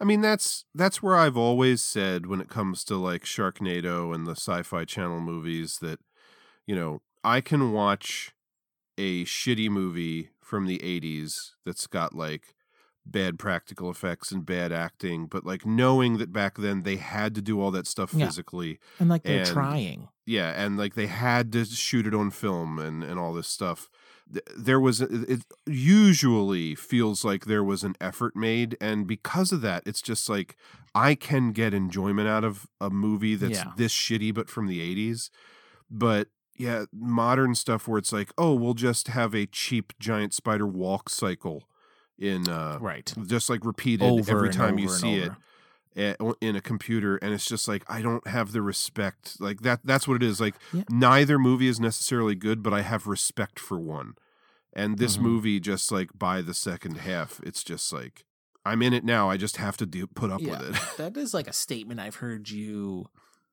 use before. And not that I ever like necessarily disagreed with it, but I feel like this was like one of the times like I totally understand what you mean because I've seen it with my own two eyes. Like I don't like generally like I'm we've had this conversation. Like I'm not trying to watch every every every movie uh, every movie out there. Like you're not trying to pull orion Right. So I don't like would just wouldn't even bother with so many like low budget, crappy, like modern horror movies. So to like to watch this and like to hear you say that, like I get it completely what you mean. Like yeah that was like a sign of the times where they had to do it the way they were doing it and it, and they didn't have like decades of people doing it before them like Mhm. something that comes out in the year 2000 like how could you watch you know you're a fan of movies whatever kind they are if you're if you're making a movie right i mean i'd like to think so i would you would think so and then to have like you know, the best two decades for practical effects behind you as you're making this. And then just to think you could pull this off like they do, it's just like, it's just kind of Yeah. gross. It's just like, it's just, it's rude. It's like imagine if somebody did try to make this movie back in like 1985 or something. Well, that's like, even like part of my point is like, it would get, they'd chop out so much of the ending because they just, That's what I was about it, to say. Like that's what it needs. They would probably not have the big crazy the spider is as big as a house and it's just like knocking over cop cars if it's a really Mhm. low budget movie. Like I'd like to see a mid budget 80s version Totally. of this for sure. Totally. But if it's like a true low budget 80s film, they would the entire thing would have ended up taking place inside the like uh the government installation because you can just film in like concrete hallways and Mhm. uh, boiler rooms. Like how many movies have we watched where it's like half the film you can tell it was just filmed in a uh like a, a factory Yeah, overnight. some nondescript warehouse. Yeah, while they're not, uh, while the Yeah. machines aren't running, and it's like that's how this movie would have been made, Mhm. and you know, a movie of like equal quality is probably something like God. When we did do the herky jerky, we talked uh, uh, Robot Jox, which we like, Robot Mm-hmm. Wars, which was okay. What was the third one that was like the obvious crappiest one of the three? where the robot, like the stop motion robot, was hardly in it, only at the very Yeah. end. It's not Endgame because that's that other movie, but I can't quite think of. um Yeah, whatever that movie was called, it's like it's it's comparable to this. Like that's what would happen in the '80s is they would only be able to show it for like one scene, Crash and Burn. crash and burn, right? Right. Like that's what you end up with when if like if they were to try with the budget that they would have had back then. But Mhm. most movies would just stick with inside a factory or a warehouse or something and you know you don't have the big bombastic crazy giant spider ending necessarily but But you don't need it. Like it's not good. yeah it would have been a better package all Yeah. told if it like reined itself in a little bit maybe Yeah, if you can, if you're creative with your camera angles, you know, and lighting, you could get away with like a man-sized spider, yeah like chasing and killing people for that runtime, and that's like all you need. But in No. this, because of the era in which it was made, they can get away with anything they want. You know, it's not going to look good, but thanks to For the some CG reason, effects and for certain people, I guess that doesn't matter. Just that Yeah. they can quote unquote do it is reason enough to make it happen. And the thing that surprises me is that there's so many people who seem to enjoy and get off on like how bad like the sci-fi channel kind of movies are and stuff like this. Like the like okay, Sharknado the first one, uh, it's a completely ridiculous concept and it's kind of funny and novel, you know. I've Mhm. seen the movie and the movie's fucking awful. Uh, I can understand why the first one was kind of like a cultural phenomenon, but the fact that they ended up making like five or six of those, Yeah. aside from the fact that they're so cheap to make that it's like, oh, it's like we're not even making a movie, it's so cheap. I, I just don't understand where people get enjoyment out of those at some point. Well, it's a it's a question of taste, Mills. Yeah. You know? and we, you know, plenty of people probably say we yeah we're highfalutin over here. yeah, but I just mean, well, if there's if there's some uh, range, you know, we know we're at the we're not the lowest rung that likes the Sci-Fi Channel movies. yeah. I can feel a little bit of pride in the fact that I don't like this movie, even though I've now had to watch it twice. Well, you could someone could say, I mean, there's not a lot of people have seen this movie twice. I feel like I could comfortably say that, yeah. No, I, I would agree, and nor should you. except my friend Millsy. But yeah, like again, all the all the kind of interesting stuff is at the beginning. Yep. I mean, it's terribly, horribly acted. Yeah. Story and script are terrible. The characters are terrible. Mm-hmm. Um, God, what's Slick? Slick. There's, a, there's for some reason there's a character named Slick in this movie. Yeah, Marcy, Slick, and Jake. Yeah, just all like unlikable people that you can't wait for them to die. Yeah. It, they like half-ass the whole like Marcy being like a conspiracy theorist who actually believes in aliens and things. It's like It's so poorly done that like I couldn't even tell if she's like is in on the joke or isn't. that, that's what I'm talking about. Like, Yeah. did she actually think those people were aliens at the beginning, or did she just think it would make a good story because she's no into idea. that kind of shit? Like, that's like the characters aren't very well defined. Not that I'm terribly surprised by that. I looked everybody up who was in this cast, and I thought it was interesting because I the the actress who played Marcy, her name is Lana Peri- Parrilla. Perea. Mhm. She was on one season of Spin City. She was on a season of 24. But then her big thing, and this is just recently, is she's like a main character on that show Once Upon a Time. Oh, Uh, okay. She was in 156 episodes of it. Damn. yeah. Well, good for her spinning a career out of this turd. Slick and Jake, I couldn't really find anything else of note. Slick. the it's so funny that she's got like those two guy friends that you expect would like go through the movie with her and like one of them would like Mhm. be the love interest at the end. They both die and then seemingly out of nowhere in the third act she ends up getting hooked up with that like the one military guy who's not a complete Yeah. asshole named John Murphy and he then he's like her Yeah. sidekick for the ending. They become friends after falling into a fucking pool of toxic waste. Yeah, and after she took fighting. three shots at him with the gun she took off of him. Like even that. Did she was she trying to hit him? The last shot certainly seemed like it, but So stupid. that guy's good at dodging bullets. They're fist fighting in a pool of toxic waste. yeah, while there's a giant spider running Yeah. loose. Oh, Thanks. It's just one of those one of those movies where like she has two friends. They both die and she witnesses it and it's like you're in a situation where you are fighting a giant freaking mutant spider creature and then whenever there's a scene that the spider creature's not in, you would never know that these characters are in that situation because they are not acting like it's like Mhm. they're not getting good direction and they're not like good enough actors at, at least at this point like i don't know what she's gone on to be good in once upon a time or whatever but like it's just there's no um continuity with like their emotions and whatnot in the film and it just it makes it feel so bland and generic and after the the scene that got us to watch the movie, it's just several bits of terrible CGI, like smaller spider before it turns into a bigger one. Yeah, even in that same scene, like Oh, God, it's when the spider comes out of the guy's mouth, we already talked about that's a cool effect, and then you see it like run along the ground, and it's Oh. not realistic looking, but it's still a physical puppet, and then Mhm. like three seconds later, they cut to it running on the walls, and it looks c- and moves completely different because all of a sudden it's CG. It looks so bad Yeah, that that's when I was like, snap my fingers, like this is it. This is where it all goes downhill. Like we got that, we got like the people's faces bubbling, and that cool shot. Like Millsy said, it gets horrible from here. Yeah. and it, it shows you that in seconds. yeah. I already and- knew. I mean, you already know. You know as soon as this movie starts, it's bad. hmm But it, it- like it still could have had some integrity while being Oh, yeah. bad, but Oh, because yeah. it's like a modern movie where they didn't have to try. Nope.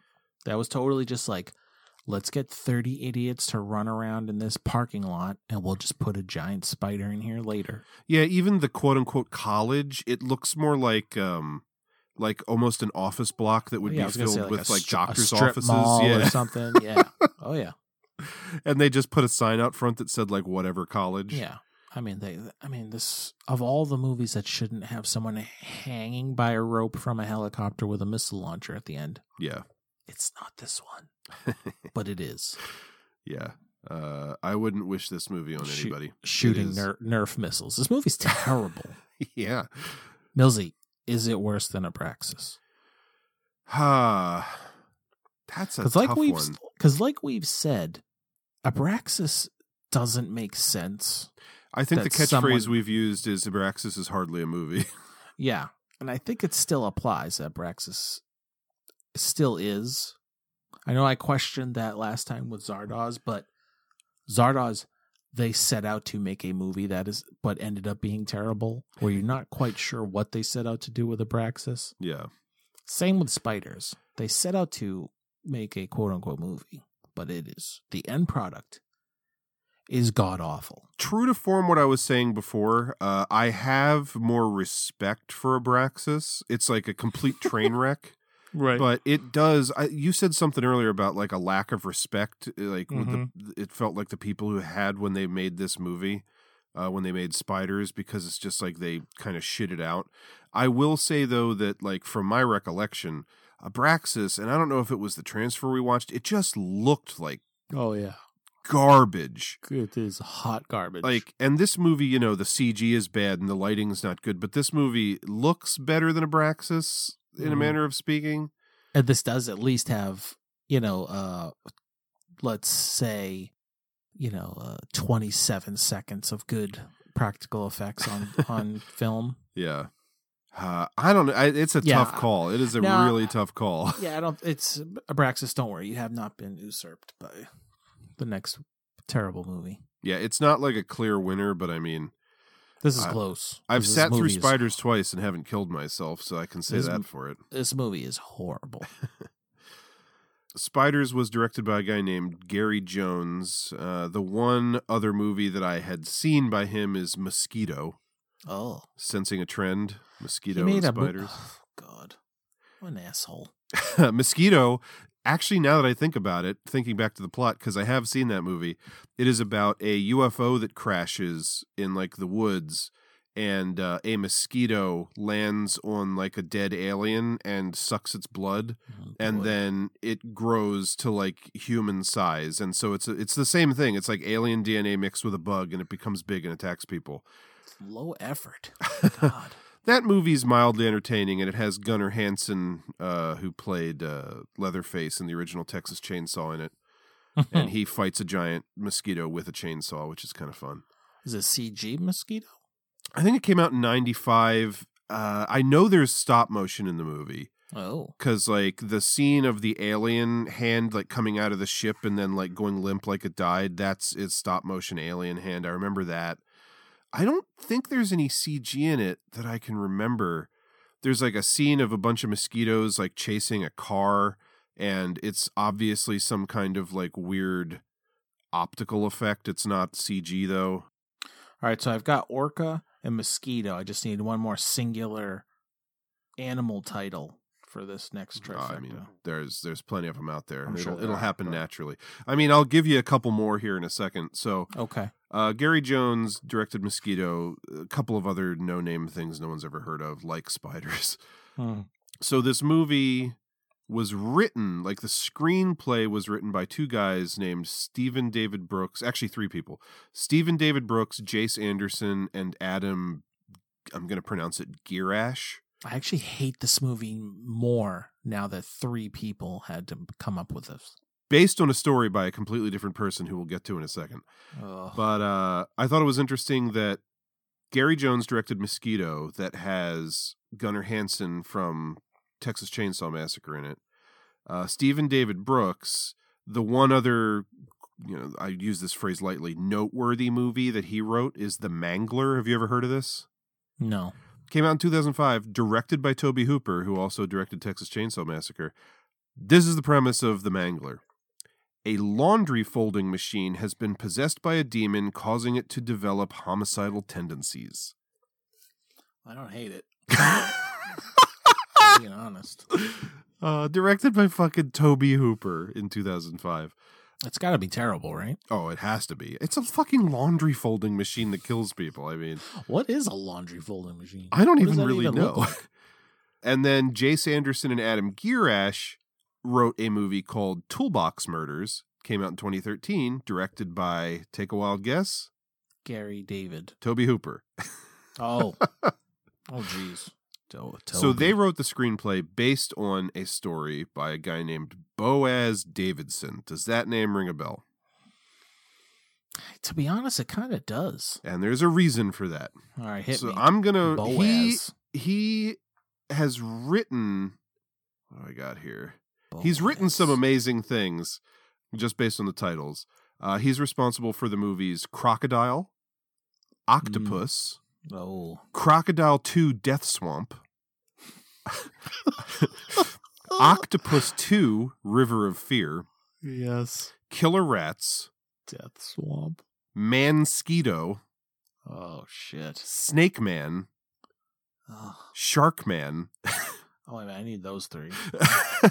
and just kidding. and Mega Snake.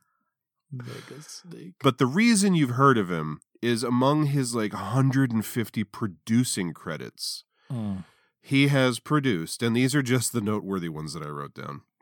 The Van Damme movie Replicant, uh, 16 Blocks with Bruce Willis, uh, Brian De Palma's The Black Dahlia, The Wicker Man remake, the 2008 Rambo movie, Righteous Kill, Brooklyn's Finest, Command Performance with Dolph Lundgren, Bad Lieutenant, Port of Call, New Orleans, the Conan the Barbarian movie with Jason Momoa, all three Expendables movies, the Mechanic remake with Jason Statham, Drive Angry, Olympus Has Fallen, London Has Fallen, Rambo Last Blood, The Hitman's Bodyguard, The Hitman's Wife's Bodyguard, Criminal, hmm. Leatherface, and he is a producer on the as yet unproduced Expendables 4, the quote unquote untitled female Expendables movie, and a television series which was just scrapped called Rambo New Blood.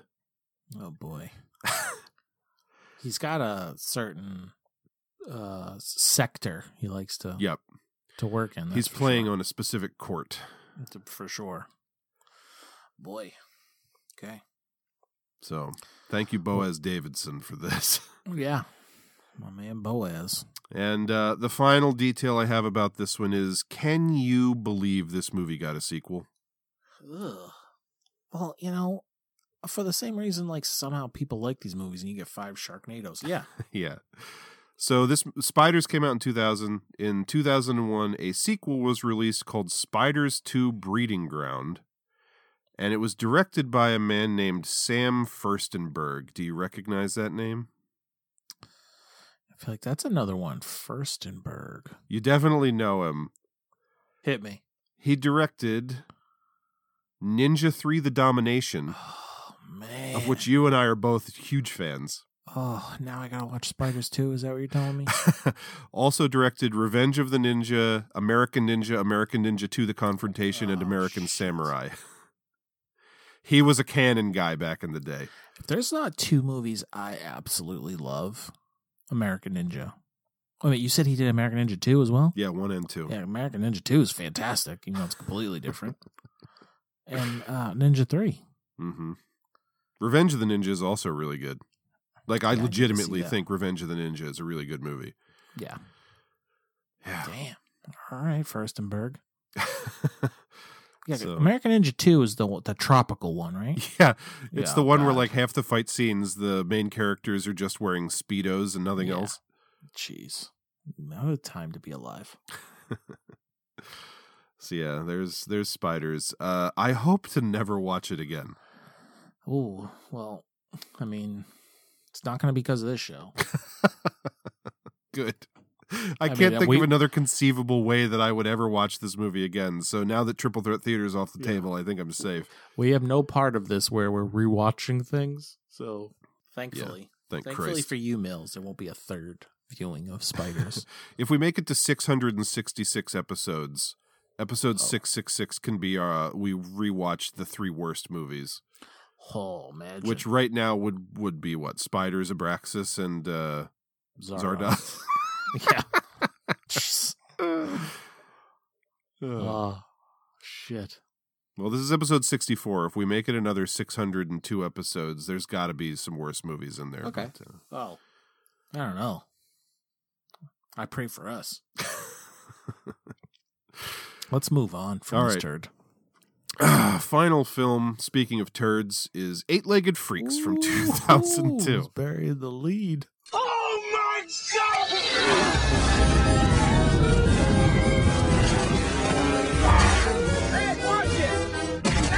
Exactly is that? Spider Man. Our town is being attacked by giant spiders.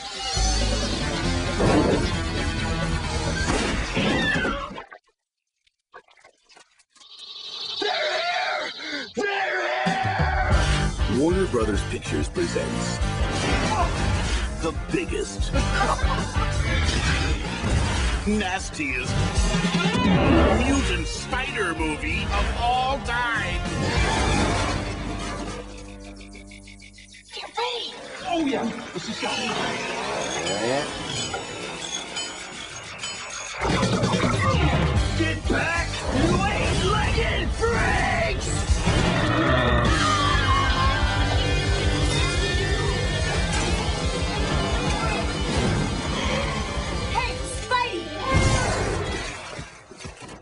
yeah, like I said earlier, I I always kind of wanted to see this because it's like giant spiders, but the poster, fucking David Arquette, and this the vibe that I got that it looked like it was just going to be like more goofy than cool.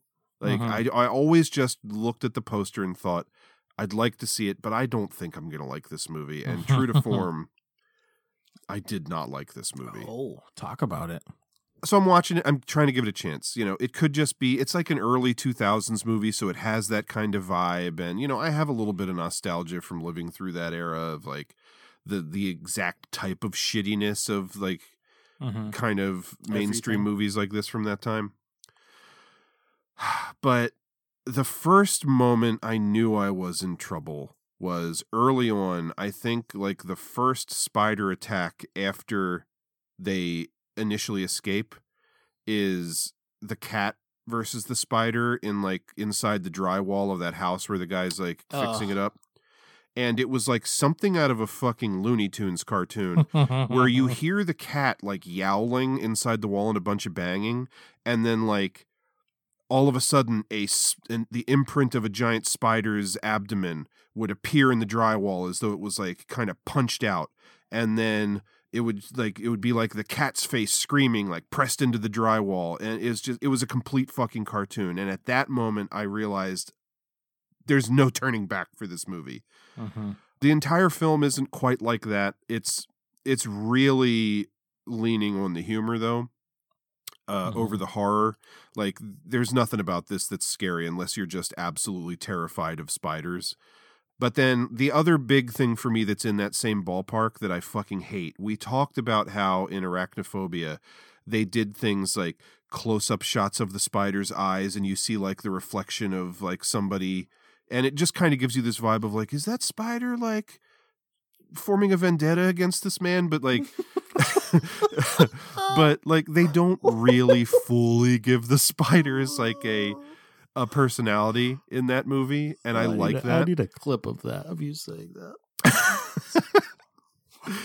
but in in this movie by the time the spiders are big and taking over the town they have literally added voiceover effects to the spiders where like if a spider is on a car and the car swerves and the spider is like hanging on by one leg you hear it going like "Row, row, row, row," as it's trying to hang on. They sound like fucking jawas running around like Utini like it it's it I fucking hated that.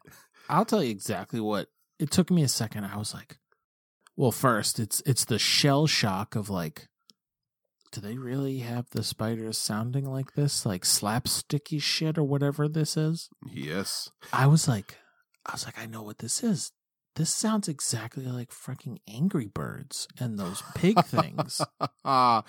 yeah It's exactly what it sounded like. yeah like. like when you when you fire one of the birds and it goes like woohoo and then when it hits the pigs, like, yeah like I was like sitting here, I was sitting there watching. I'm like, like, there's no way they're connected. There's no way. I was like, I'm not even gonna think about it anymore. that someone we're gonna. It's just a coincidence that this this fucking movie from 2002.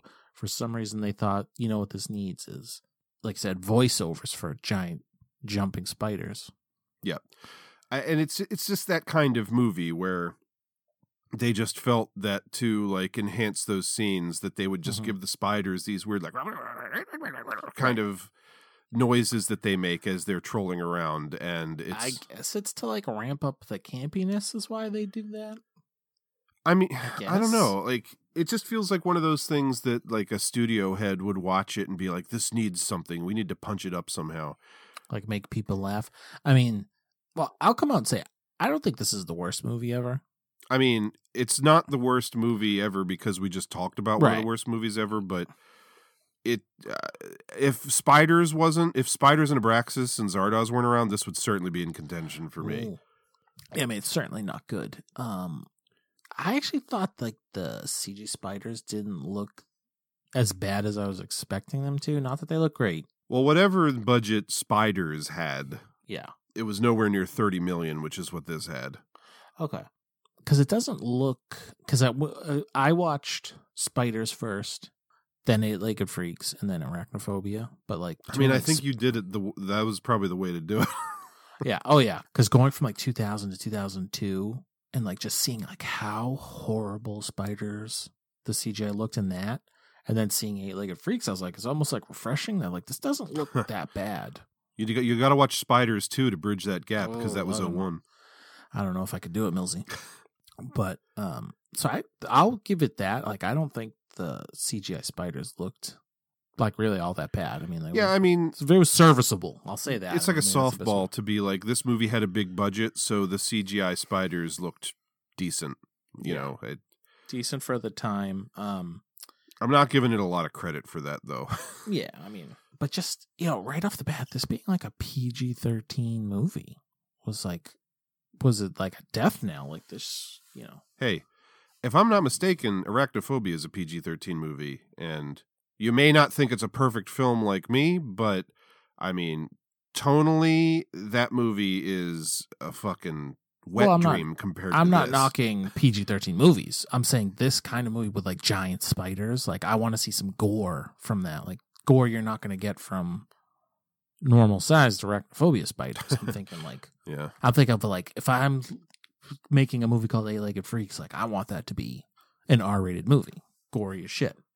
I mean like that. I mean it's Mm-hmm. certainly not a knock on PG thirteen movies or anything, but I just feel like this this is not like the, for the goofy shit they put into it, and like the just the overall campiness of it, and it's just being PG thirteen. It's almost like why. Mhm. To me, it's like why bother? it's just a tone and a vibe that is not for me. Uh, like I can it's- this movie, like I already said, it, it cost thirty million and it made forty five million in the box office. Mm. And you know, I don't really. I've seen that movie Evolution you mentioned earlier that I feel like is just from my recollection the perfect like companion for this in like tone Mhm. and style, uh, and time period and everything. I don't remember hating it, but it's like also not a movie that I really recall loving because it's just it's like I don't know. They're they're like it's kind of like Men in Black, but this is like a weird like ridiculous rung below it. Where Mhm. like that's like a mainstream kind of monsters and gross, but it's funny and it's not really super violent and you know it's kind of mainstream. But that movie feels like it has some integrity and an actual interesting story and good performances. Where this just feels, I don't know, the the stars just did not align for it. and it's just like this is like every trope of like the guy who left town and is coming back Mhm. after many years and like oh has a has a someone he loved that he's coming back to just you know the whole Mhm. thing god covering some big mystery and you know like just things that made me roll my eyes uh like so we already talked about an arachnophobia uh, you kind of didn't like the ending where jeff daniels like falls through the floor and i brought up like they set it up from the beginning because you know they had him in the basement trying to fix the ceiling and then it turns out the wood's all rotten. But the thing is like that is setting you up so that at the end of the movie when he falls through the floor it, you buy it because they set it up earlier in the movie. Well yeah be but it's not like they did it's not like when he shot the nail up through the floor and realized the wood was rotten the entire audience went oh he's gonna fall through the floor at the end. Like that's something that could happen. Right. but in this movie it's about giant spiders. The second that in the beginning of the movie somebody mentioned like there's methane gas in all those tunnels Oh, below the yeah. town Oh, i was yeah. immediately like well that's the ending. They're going to go down in the tunnels and ignite the methane gas and that's how they're going to kill all the spiders. And it's Right. just the entire movie is just waiting for that to happen. And at Mm-hmm. the end when it's like building up to it like i was just so annoyed like we all know it's fucking coming. Just fucking do it. Like stop dragging your feet. And it's just it it wears all of its uh innocent stupidity on its sleeve Yeah. in a way that i just was not on board with yeah it just like telegraphs everything yeah th- there's like one shot I was like bummed. I was like, "Ah, I wish this was just like in a better movie when that giant spider like punches a hole in the the mall door. Mhm. And then all the spiders like pour in. I was like, God, I wish I was just like watching a good R-rated giant spider horror movie instead Yeah. of this. Like, you know, like anything, anything that's like a you know siege on the mall with people hiding. Like, yeah this movie has a real vibe especially it's like you know you watch a kung fu movie or whatever and there's a, a hero surrounded by a bunch of villains and if you're not really thinking about it it it all works but if you stop and you just like look a couple feet to the left of the main action and you see a random bad guy standing there just like twirling a weapon like and and you suddenly feel Mhm. like why is everyone just standing around it looks like phony Mhm. it's the same kind of thing in this where if you take yourself out of the action for just a second and you like look around at the bigger scene when like that whole mall attack is happening all of those people are just fighting with and swinging at nothing and it's so obvious that like Oh, they just yeah. said all right everybody go crazy and then they added in the spiders later. It's just so phony looking. Hmm Yeah, you could like you could just tell. yeah. It's same like when the first spiders like go after the dudes on the motorcycle on the like the dirt bikes. Yeah. You know, and it's just like it's like seven straight minutes of just like spiders jumping down the highway and the the hills. Mm-hmm. I was thinking to myself while that dirt bike scene was happening, like I, I already was not invested in like the tone and everything, and it looked really bad. Like again, like you could tell it's just guys riding dirt bikes, and then they inserted the spiders where they, you know, needed to. But I was watching that thinking to myself, man, I feel like giant jumping spiders chasing guys on dirt bikes in the desert is something I should love. Yes. I was watching it thinking this could be awesome if it wasn't this shitty mm-hmm. movie from 2000. That's how like I felt like about the you know the the mall part. It's like yeah, this could be so good. This could instead of just being like bouncy super spiders with like goofy, you know, Angry Bird noise. Uh, That's all I could think of, and I was Yeah. like, it was the most distracting shit. Like, like giant spiders tearing through like some small town, like downtown Main Street, mm-hmm. could be like right up my alley in the Mhm. right movie. yeah. I, mean, even uh, they introduce early on those like trapdoor spiders that hunt by like covering themselves and then they pop up out of the ground, grab you, and drag you down. Like that could be truly fucking horrifying if it was taken seriously. That scene where all the people are running out of the restaurant just as the big action starts to mm-hmm. happen and everyone's getting dragged down into those holes, like, man, that is just mortally fucking terrifying if it's Yeah. taken seriously. But it, in this movie, it's just like, it's a gag, basically. Yeah, that's they you they do once. There's like six of them in one spot, and then that's it. Yeah. It's back to more jumping spiders and Like I think the most effective scene in the movie with a big spider is uh when the one cr- oh well I can't believe we haven't mentioned this yet. Uh sure, David Arquette, whatever. Scarlett fucking Johansson is in this Oh, movie. Yes, complete surprise. Yeah, I I never had any idea. So she was 18 years old when she made this. And I'm a little surprised by the timeline. Can you believe that the year after Eight-Legged Freaks is when she was in Lost in Translation? No, I've never seen that movie. Oh, really? But I would have never guessed she was that young in it either. Hey Dax, do me a favor. Uh, write down Lost in Translation on that little list you have over there. All right, very good.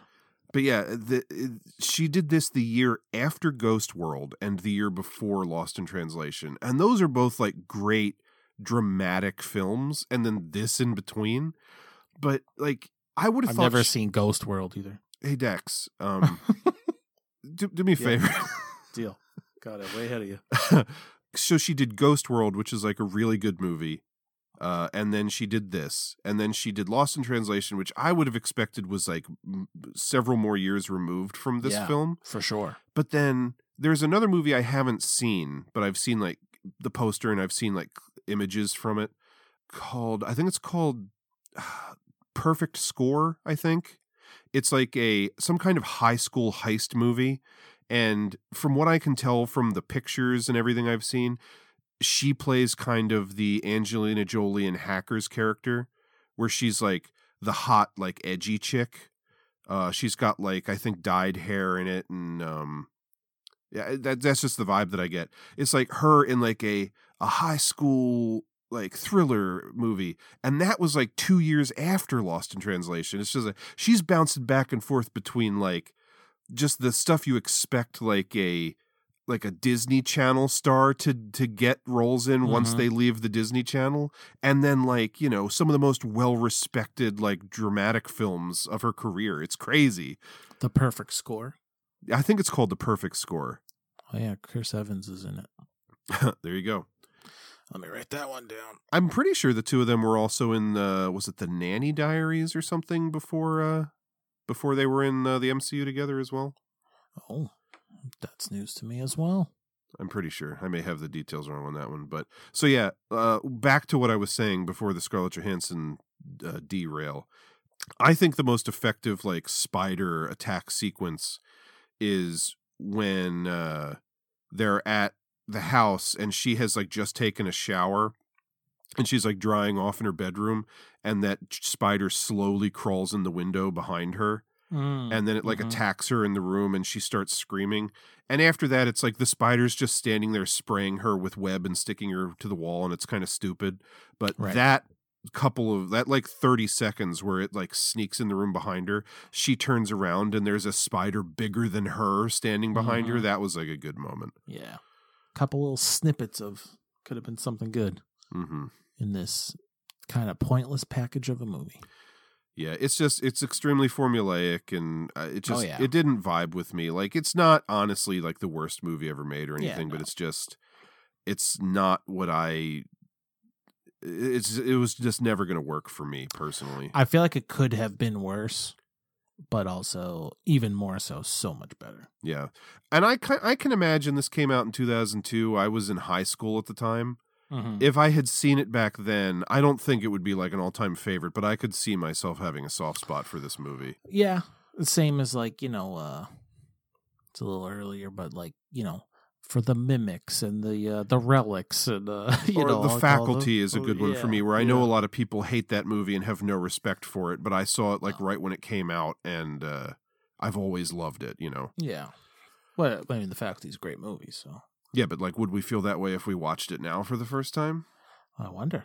yeah that's the it's the kind I of thing we yeah, I mean, you could say that about every movie. exactly Yeah.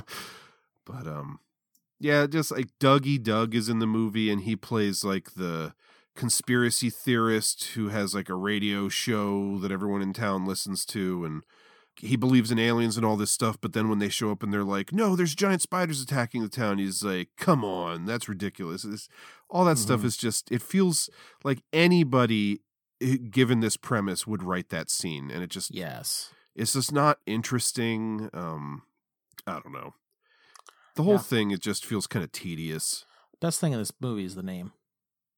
That's waste. Eight Legged Freaks. I think it's a great spider movie name. do you know what the original title of the movie was You know, actually, I feel like I did come across that because it's something the kid says in the sh- in the movie, right? yeah Arach Attack which i think would have been a terrible title for this movie because no one would have known what it meant Yeah. but they decided to change it because in a scene in the movie david arquette ad-libbed the phrase eight-legged freaks and then they liked that better Mm. it wasn't something anyone came up with he just said it in a scene Oh, it's good. It's better.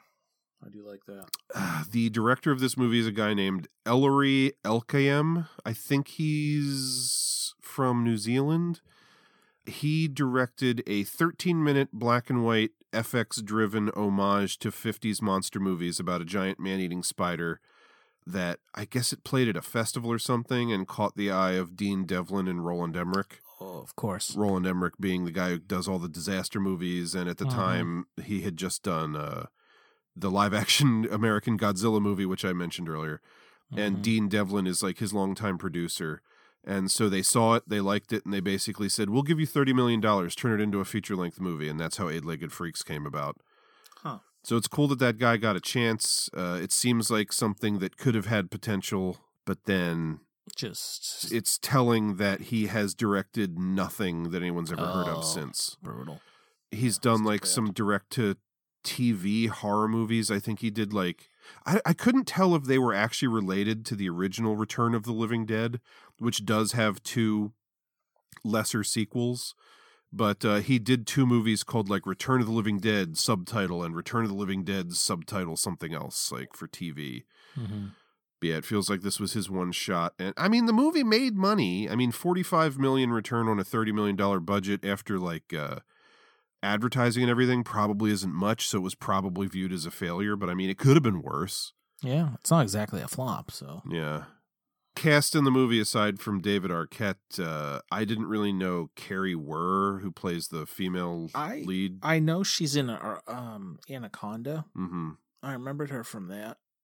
Like I remembered her face and looked it up, and I was like, oh yeah, she's in Anaconda. Mhm. Uh, that might be one or two other things I feel like I've seen her in, but Yeah, I've seen Anaconda. It's been a long time, but uh, she's also in King of the Ants, which is a Stuart Gordon movie, uh, which is pretty good.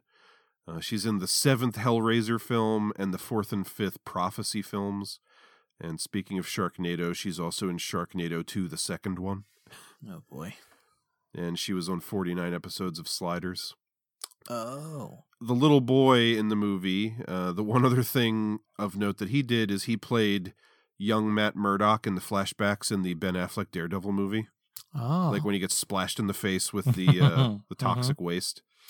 all right, all right, And so earlier in the show, I was talking about some kind of that guy actors that we don't necessarily know their names, but they've been in a billion things that belong on our repeat offenders list now. We have a couple more. Hmm. Rick Overton, who plays the deputy, like the kind of bumbling sidekick to the Yep. female sheriff. He was in Blind Fury and The Rocketeer, so he's now been in three triple threat movies. Oh, nice. And uh, Leon Rippy, who played the the asshole mayor Wade. Oh yeah, he's definitely a that guy actor. Yeah, in addition to stuff like Young Guns 2 and Stargate, he's also been in Maximum Overdrive and Universal Soldier, both of which we've talked about. Yeah. So I feel like we watched enough movies that all of a sudden we're going to be running into like the same people constantly now. He was like the head scientist in Universal Soldier, wasn't he? Uh, I think you might be right. And then randomly at the very end of the movie, when uh, Dougie Doug shows up with the police, Mm-hmm. that like one very like excitable police officer when they're like, uh, uh, there's uh, cocoons, and he's like, oh, there's cocoons, and he like runs Hmm. off towards the cave. Mhm. That is an actor, like a that guy actor named Tom Noonan, who I always recognize because he was one of the main cast members on Mr. Show, which I was a big fan ah, of. your favorite. Yeah, so All right, all right. Yeah, I don't, I don't have a I don't have a whole lot else to say about this one. It's Let's let, let's not. yeah, it was just kind of what I always expected, and still somehow a disappointment. Oh, that, that nailed it right there. Let's talk some. let's talk some posties. All right. Uh, I think the review of the posters is going to pretty much go the same way as the review for the movies. Yeah, Arachnophobia. it's iconic. Yeah, it's a gorgeous piece of art too. I mean, it is. A, it is an excellent poster. it has that like 80s Amblin vibe as well. I Mhm. mean, it's probably a given because it's a shot of something in front of the moon, just like ET. Yeah, But, but, just like the the framing, the colors, the the concept of it, it's Yeah. perfect. the small town with this like big, beautiful night sky rimmed by some silhouetted trees and a single little spider hanging in front of the Mhm. moon. And that title, you don't need a tagline. It's like you could just tell. Yeah, the tagline is kind of lame. It is. Eight legs, two fangs, and an attitude. It also fits with me saying that that uh, the vindictive spider. So Fine. In that case, I love the tagline. but yeah, uh, this it's Uh. it's just a beautiful piece of artwork. it really is. It's just like limited color palette. It's simple, but It's a just like- painting. it's just Yeah. There's no need to have like a spider leaping at you or anything. It's No. it's great. yeah. Spiders. I mean, this uh, never had a theatrical release, so this is just like a shitty box cover. It's terrible. Yeah. the future of the human race hangs by a thread. I mean, it's certainly one of the worst, without a doubt, one of the worst movies and posters. yeah. How do you feel about the fact that the entire title is in caps lock, like capital letters, but they decided to put Oh. that dot above the capital I anyway? I always notice that in things, and it always bothers me. what the and yeah, fuck is the point of that? I don't know. It's supposed to be like because Black Widows have that on their back, but this has nothing to do with that. I don't know. Mm, that's a stretch. That's a stretch, but it's the only thing I could could possibly think of. Yeah, it's just like a bunch of people cocooned hanging and then some spider legs in the corner. Like, for this kind of movie, like this quality of movie, just give us a fucking spider leaping. Like, it's it should be Yeah. what the eight legged freaks poster is, honestly. Right. Like the movie, it's low effort. Yeah.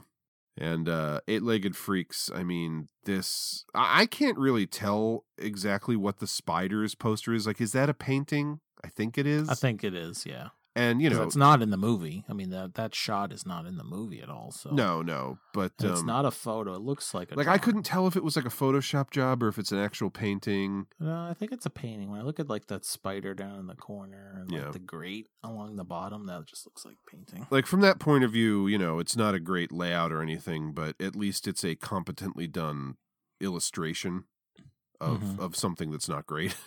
But Eight Legged Freaks is just your classic fucking Hollywood Photoshop job. And it was really like you got to have David Arquette's kind of horribly cropped head. Yeah, just down in the fucking corner. Like, what's he looking at? Yeah, like what's he looking at? Is that Scarlett Johansson? I don't think so. I th- I think it's supposed to be the sheriff, isn't it?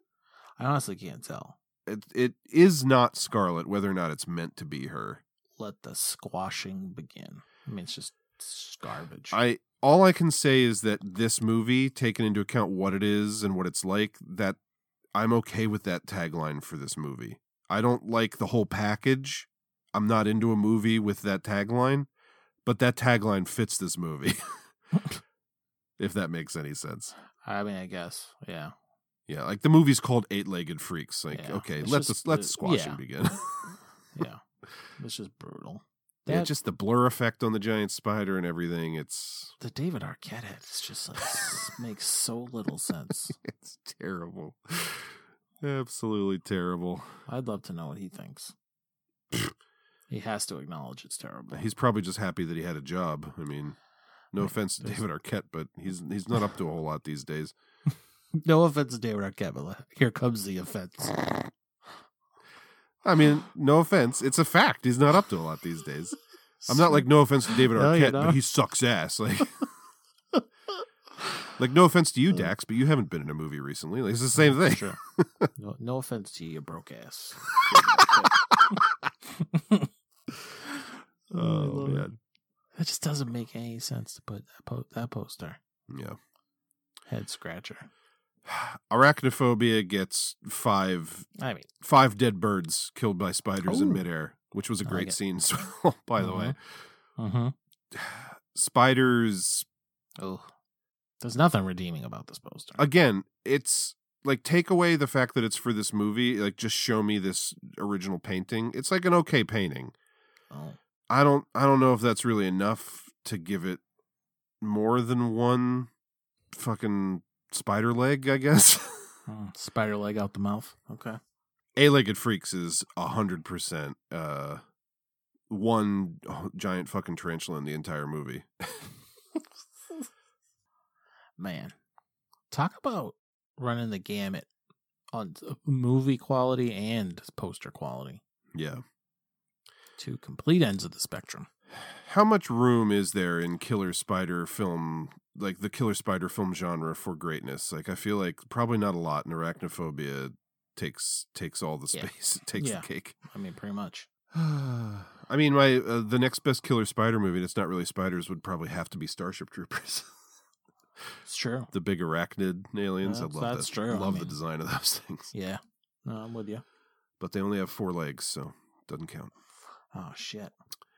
He's right. So I don't think it's too hard to imagine where I'm gonna land here. Uh Arachnophobia is a perfect movie. I've said it. I, I can't unsay it, nor do I want to. Uh, that's that's my buy, absolutely hundred percent. I would really like the Blu-ray copy that I have. It is just like the generic release. It has like two very short featurettes that are like promotional materials from back when the movie came out, so they look like dog shit, and they're like very brief. Mm-hmm. I would love if they could like sit down Steven Spielberg for an interview about producing this movie. Do like a nice I feel like this movie deserves like a nice special edition from It does. you know yeah. whoever put it out. like this Disney, would I be guess. this would be a great like uh director commentary. Oh yeah. Just yeah. like all that went into pulling off basically every scene almost. hmm But yeah, it would be great to get like, you know, interviews with some of the like, you know, some of the smaller time cast members who are maybe still around. Um, you know who I really liked we didn't really mention was uh the assistant of the spider specialist. The like Hmm. kind of younger dude with the glasses. Oh yeah. He Yep. he was good. I liked him. Yeah, I did too. And it kind of at first I thought that he was going to be played like a bumbling idiot that like didn't know what he was doing. Yeah. and like the professor just sent him there as like a to get this guy off my back, but it Mhm. was quickly like n- turned around to like knowing what he was doing. I did like that too. Yeah, that whole scene where they're like sneaking around the house looking for the dead spider. That was like a great Yeah. scene with him. Totally. But yeah, arachnophobia, uh, 100% buy.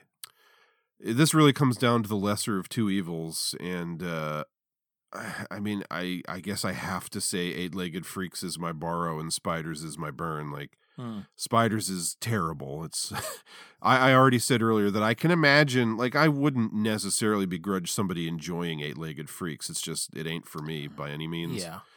So uh, spiders gets launched into the sun on the Mhm. next uh, Oh, totally. the next NASA shuttle Right. Out of hopefully the dock. when hopefully when it gets hit by a uh, comet or whatever happens in this movie, it goes the opposite direction into the sun. Did they say that the reason the, the, the shuttle crashed was because it got hit by a solar flare? Didn't they say Some- that? it, it got hit by something. I don't remember if it was a asteroids or what. I wonder if it was, supposed to be like the alien DNA combined with the solar flare. It doesn't really fucking matter. Um, Nobody cares. That's when you know you're just like, ah, what? It don't don't bother. Yeah. It just doesn't matter.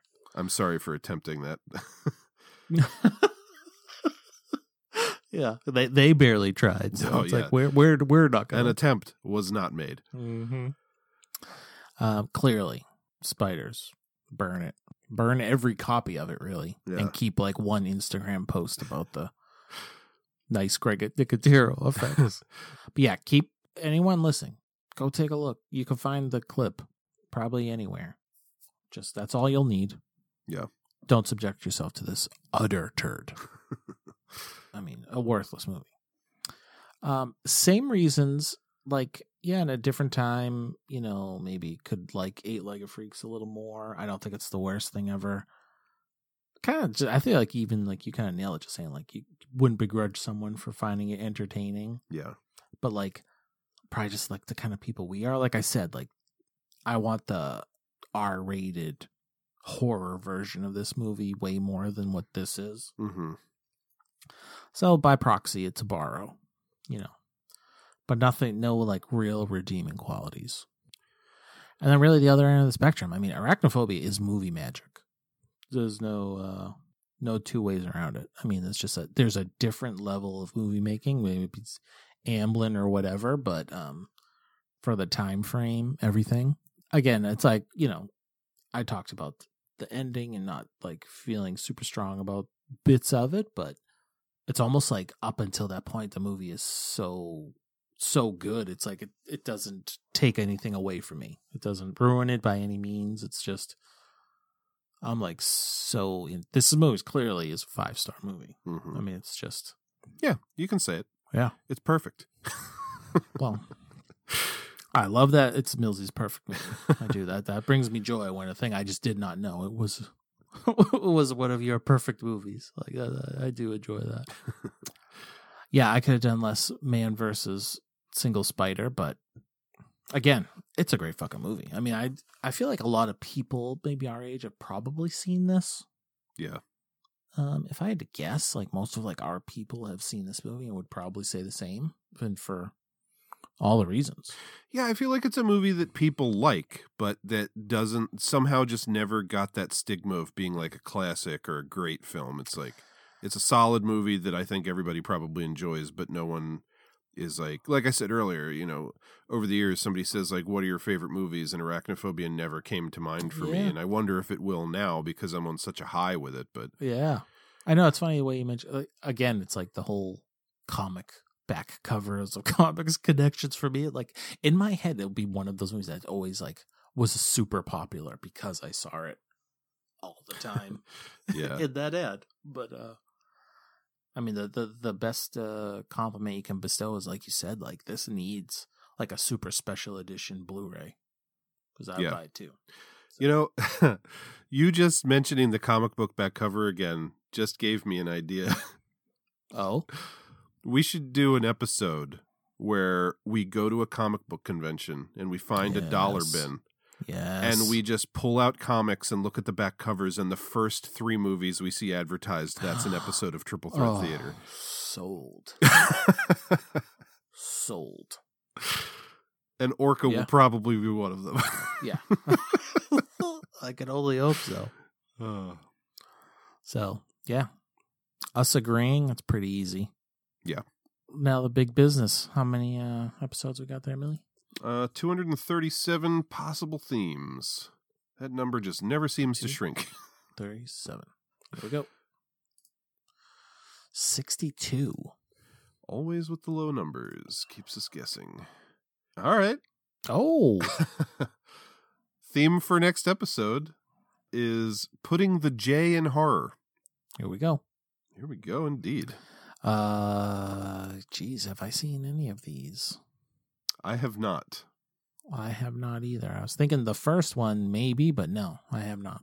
Yeah, I never I never did see any of these myself. All I've always been curious. okay. We don't get a ton of these that we neither of us have seen any of them, so that's exciting. No, yeah. That's a good point. All right, all right. Cool. I can dig it. Well, Mills, till next time. I'm Joe Daxberger. And I'm Ryan Miller. Thanks for watching. That was one of the finest movies I've ever seen. They ought to make them all like that. None of this nonsense about social matters. People don't go to the movies to see how miserable the world is. They go there to eat popcorn and be happy. Be happy, happy, happy.